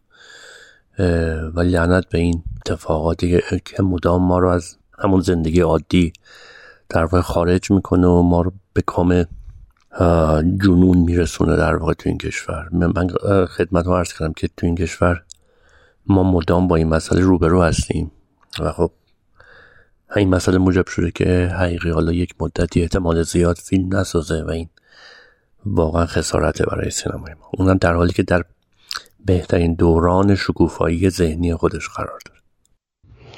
منم کاملا موافقم که فیلم واجد ارزشه به طور کلی. یعنی من یعنی حداقلش اینه که در ابتدایی ترین و اولیه ترین شکلی که میشه با یه فیلم مواجه شد اینه که آدم در حین تماشا کنجکاو ادامش باشه خسته ازش نشه و رهاش نکنه. موفق میشه این کار انجام بده. خب از این فیلمسازم همین انتظار میره و این یه چیز خیلی دستاورد عجیبی برای این فیلمساز نیست. ولی جدا از این همون چیزی که حامد تو گفتی که چالش می‌سازه. حالا هر فیلمش رو مانی حقیقی یک جور چالشی رو امتحان می‌کنه و تفریق هم زیل همون مجموعه است. شاید فقط توی سینمای دور افتاده و جدا افتاده و احتمالا به انتهای این هویت فعلیش رسیده ماست که نمیشه واقعا کارنامه رو یعنی فیلمساز نمی‌تونه مثل فیلمسازهای باقی جاهای جهان اونجوری که دلش می‌خواد کارنامهش رو رنگامیزی بکنه. اونجوری که دلش می‌خواد یک کریر رو پیش ببره مجموعه آزمون و خطاهاش رو انتخاب بکنه. و خب سوای تمام بحث هایی که میشه درباره سلیقه عام تماشاگر یا عادت های تماشاگرانه مخاطب ایرانی که خیلی تنه می‌زنه به همون بحث این که مثلا گفته میشه ایران همچنان هنوز آمادگی دموکراسی نداره. راه حلشون یکسانه یعنی چه در مورد دموکراسی چه در مورد سینما هر دوی اینها نیاز به نهادهایی دارن نیاز به تسهیلگری هایی دارن که محقق بشن. خیلی مسئله ای نیست که مخاطب ایرانی چون خیلی از فیلم ها رو ندیده نمیپذیره و نمیپسنده و حتما پس می‌زنه. راه حل هایی که امتحان هرگز نشده رو همچنان امتحان چون نمیشه کرد کاملا دربسته میذارنش کنار. در مورد همون وجوه سیاسی هم همین باز در جریانه. وقتی که هیچ نهاد موازی حکومتی وجود نداره طبیعتا یعنی یک راهی امتحان نشده برای اینکه دموکراسی محقق بشه. سینمای ایران مادامی که از این ضربه می‌خوره از واحدهای مجوز دهنده و واحدهای سانسور کننده و واحدهای کاملا بی ربط به سینما طبیعتا چون خارج از ایران صرف وجود سرمایه می‌تونه امکان فیلمسازی رو محقق بکنه هر جور فیلم. ولی توی ایران امکان پذیر نیست. بنابراین همیشه ما مثل همون باز هی من این دوتا رو قرینه هم می‌کنم مثل همون انتخاب بین بد و بدتر که دیگه نهایت ظرفیت انتخابی ما ظرفیت مشارکت در سرنوشتمونه. توی سینمای ایران هم صرف وجود داشتن فیلم های از جنس تفریق می‌تونه ما رو خوشحال بکنه از اینکه به هر حال سینما داره به حیات خودش ادامه میده. ولی خب هیچ وقت نمیشه سینما ایران رو فارغ از تمام این قید و بندهایی که بهش تحمیل شده در نظر گرفت. من تجربه تفریق رو کاملا تجربه واجد ارزشی می‌دونم که به همون دلیلی که به هر حال به پرانتز باز کنم. یه بار یه نفر پرسید که چرا در ایران با وجود تمام این سرمایه و نمی‌دونم نیروی انسانی و به حال تمام آثاری که در دسترسه سریال خوب ساخته نمیشه. چون در این سال هم به سمت صنعت سریال رفتیم. گفتم به هم من جوابم این بود که به همون دلیلی که سایپا و ایران خودرو نمی‌تونن ماشین خوب بسازن. سینمای ایران هم به هر حال نمی‌تونه با این شرایطی که داره یک سینمای کاملی بشه. یه مقاله داشت قبلا نوید درباره فیلم برادران لیلا که من از خوندنش خیلی لذت بردم راجع به رئالیسم ایرانی صحبت کرده بود. دقیقا همینه. یعنی این مجموعه قراردادها شاید تا یه جایی جواب می‌داده ولی دیگه از این یک سال اخیری که تجربهش کردیم دیگه جواب نمیده.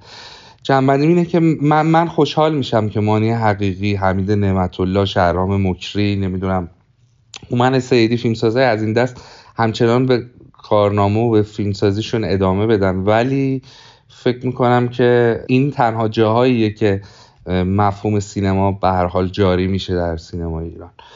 اما فکر می‌کنم همچنان راه هست. یا یک مانع بزرگی هست برای اینکه اون چیزی که واقعا سینماست به معنای مطلقش محقق بشه.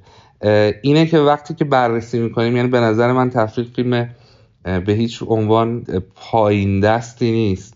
یک فیلم محقق نشده است کامل نشده است. همونطوری که بیرویا همین مسئله رو داره. همینطور فیلم هایی که میرن سراغ بسترها و سوژه هایی که سینما ایران اجازه ورود بهشون رو نداره یا انقدر اجازش رو نداده که جسارت رو هم در فیلمسازها اون لبه های تیز نگاه فیلمساز رو هم دیگه سیغلی کرده یعنی حتی دیگه امکانهایی مثل عزم رفتن یا در حال هوای عشق همطوری که حرفش شد یعنی مسئله فقط نمایش سکس و خشونت به اون معنا نیست. حتی تمهیدهای سینمایی هم در یه همچین شرایطی دیگه به محاق میره.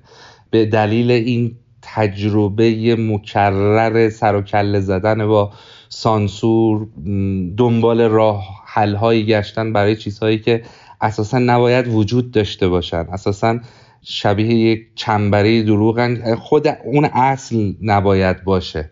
یعنی بنابراین مجموعا فیلم های از جنس تفریق رو میشه واجد ارزش دونست ارزشمند دونست.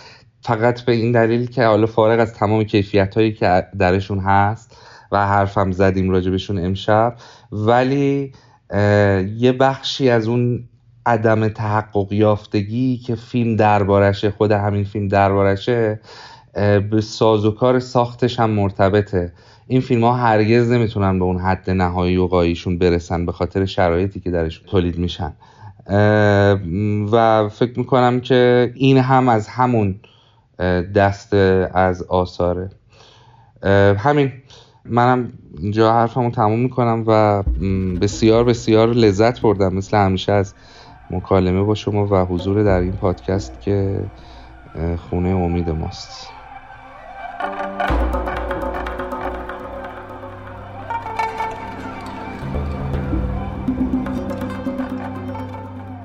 این پادکست هم همینجا به پایان می‌رسه و من امیدوارم صحبتهای آقایان نوید پور محمد رضا پویا سعیدی و آرش خوشخو درباره فیلم تفریق ساخته مانی حقیقی برای شما مفید و شنیدنی بوده باشه.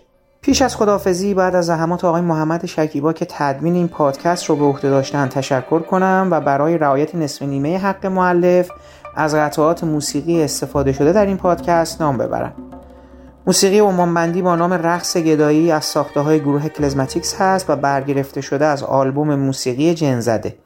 باقی قطعات عبارتند از بخش هایی از گفتگوهای فیلم تفریق نوشته امیررضا کوهستانی و مانی حقیقی با اجرای نوید محمدزاده در نقش محسن و جلال ترانه علی دوستی در نقش فرزانه و بیتا سعید چنگیزیان در نقش سعید علی باغری در نقش مرتزا وحید آقاپور در نقش عباس اسماعیل پوررضا در نقش پدر جلال و فرهام عزیزی در نقش بردیا. بخشهایی از موسیقی متن فیلم تفریخ ساخته رامین کوشا و من برای پایان این پادکست هم بخش های دیگری از موسیقی متن این فیلم رو برای شما انتخاب کردم که امیدوارم از شنیدن اون لذت ببرید. تا برنامه بعدی ابدیت و یک روز و شنیدن صحبت های مهمان های ما در اون برنامه خدا حافظ و با هم میشنویم بخشهایی از موسیقی متن فیلم تفریق ساخته رامین کوشا رو.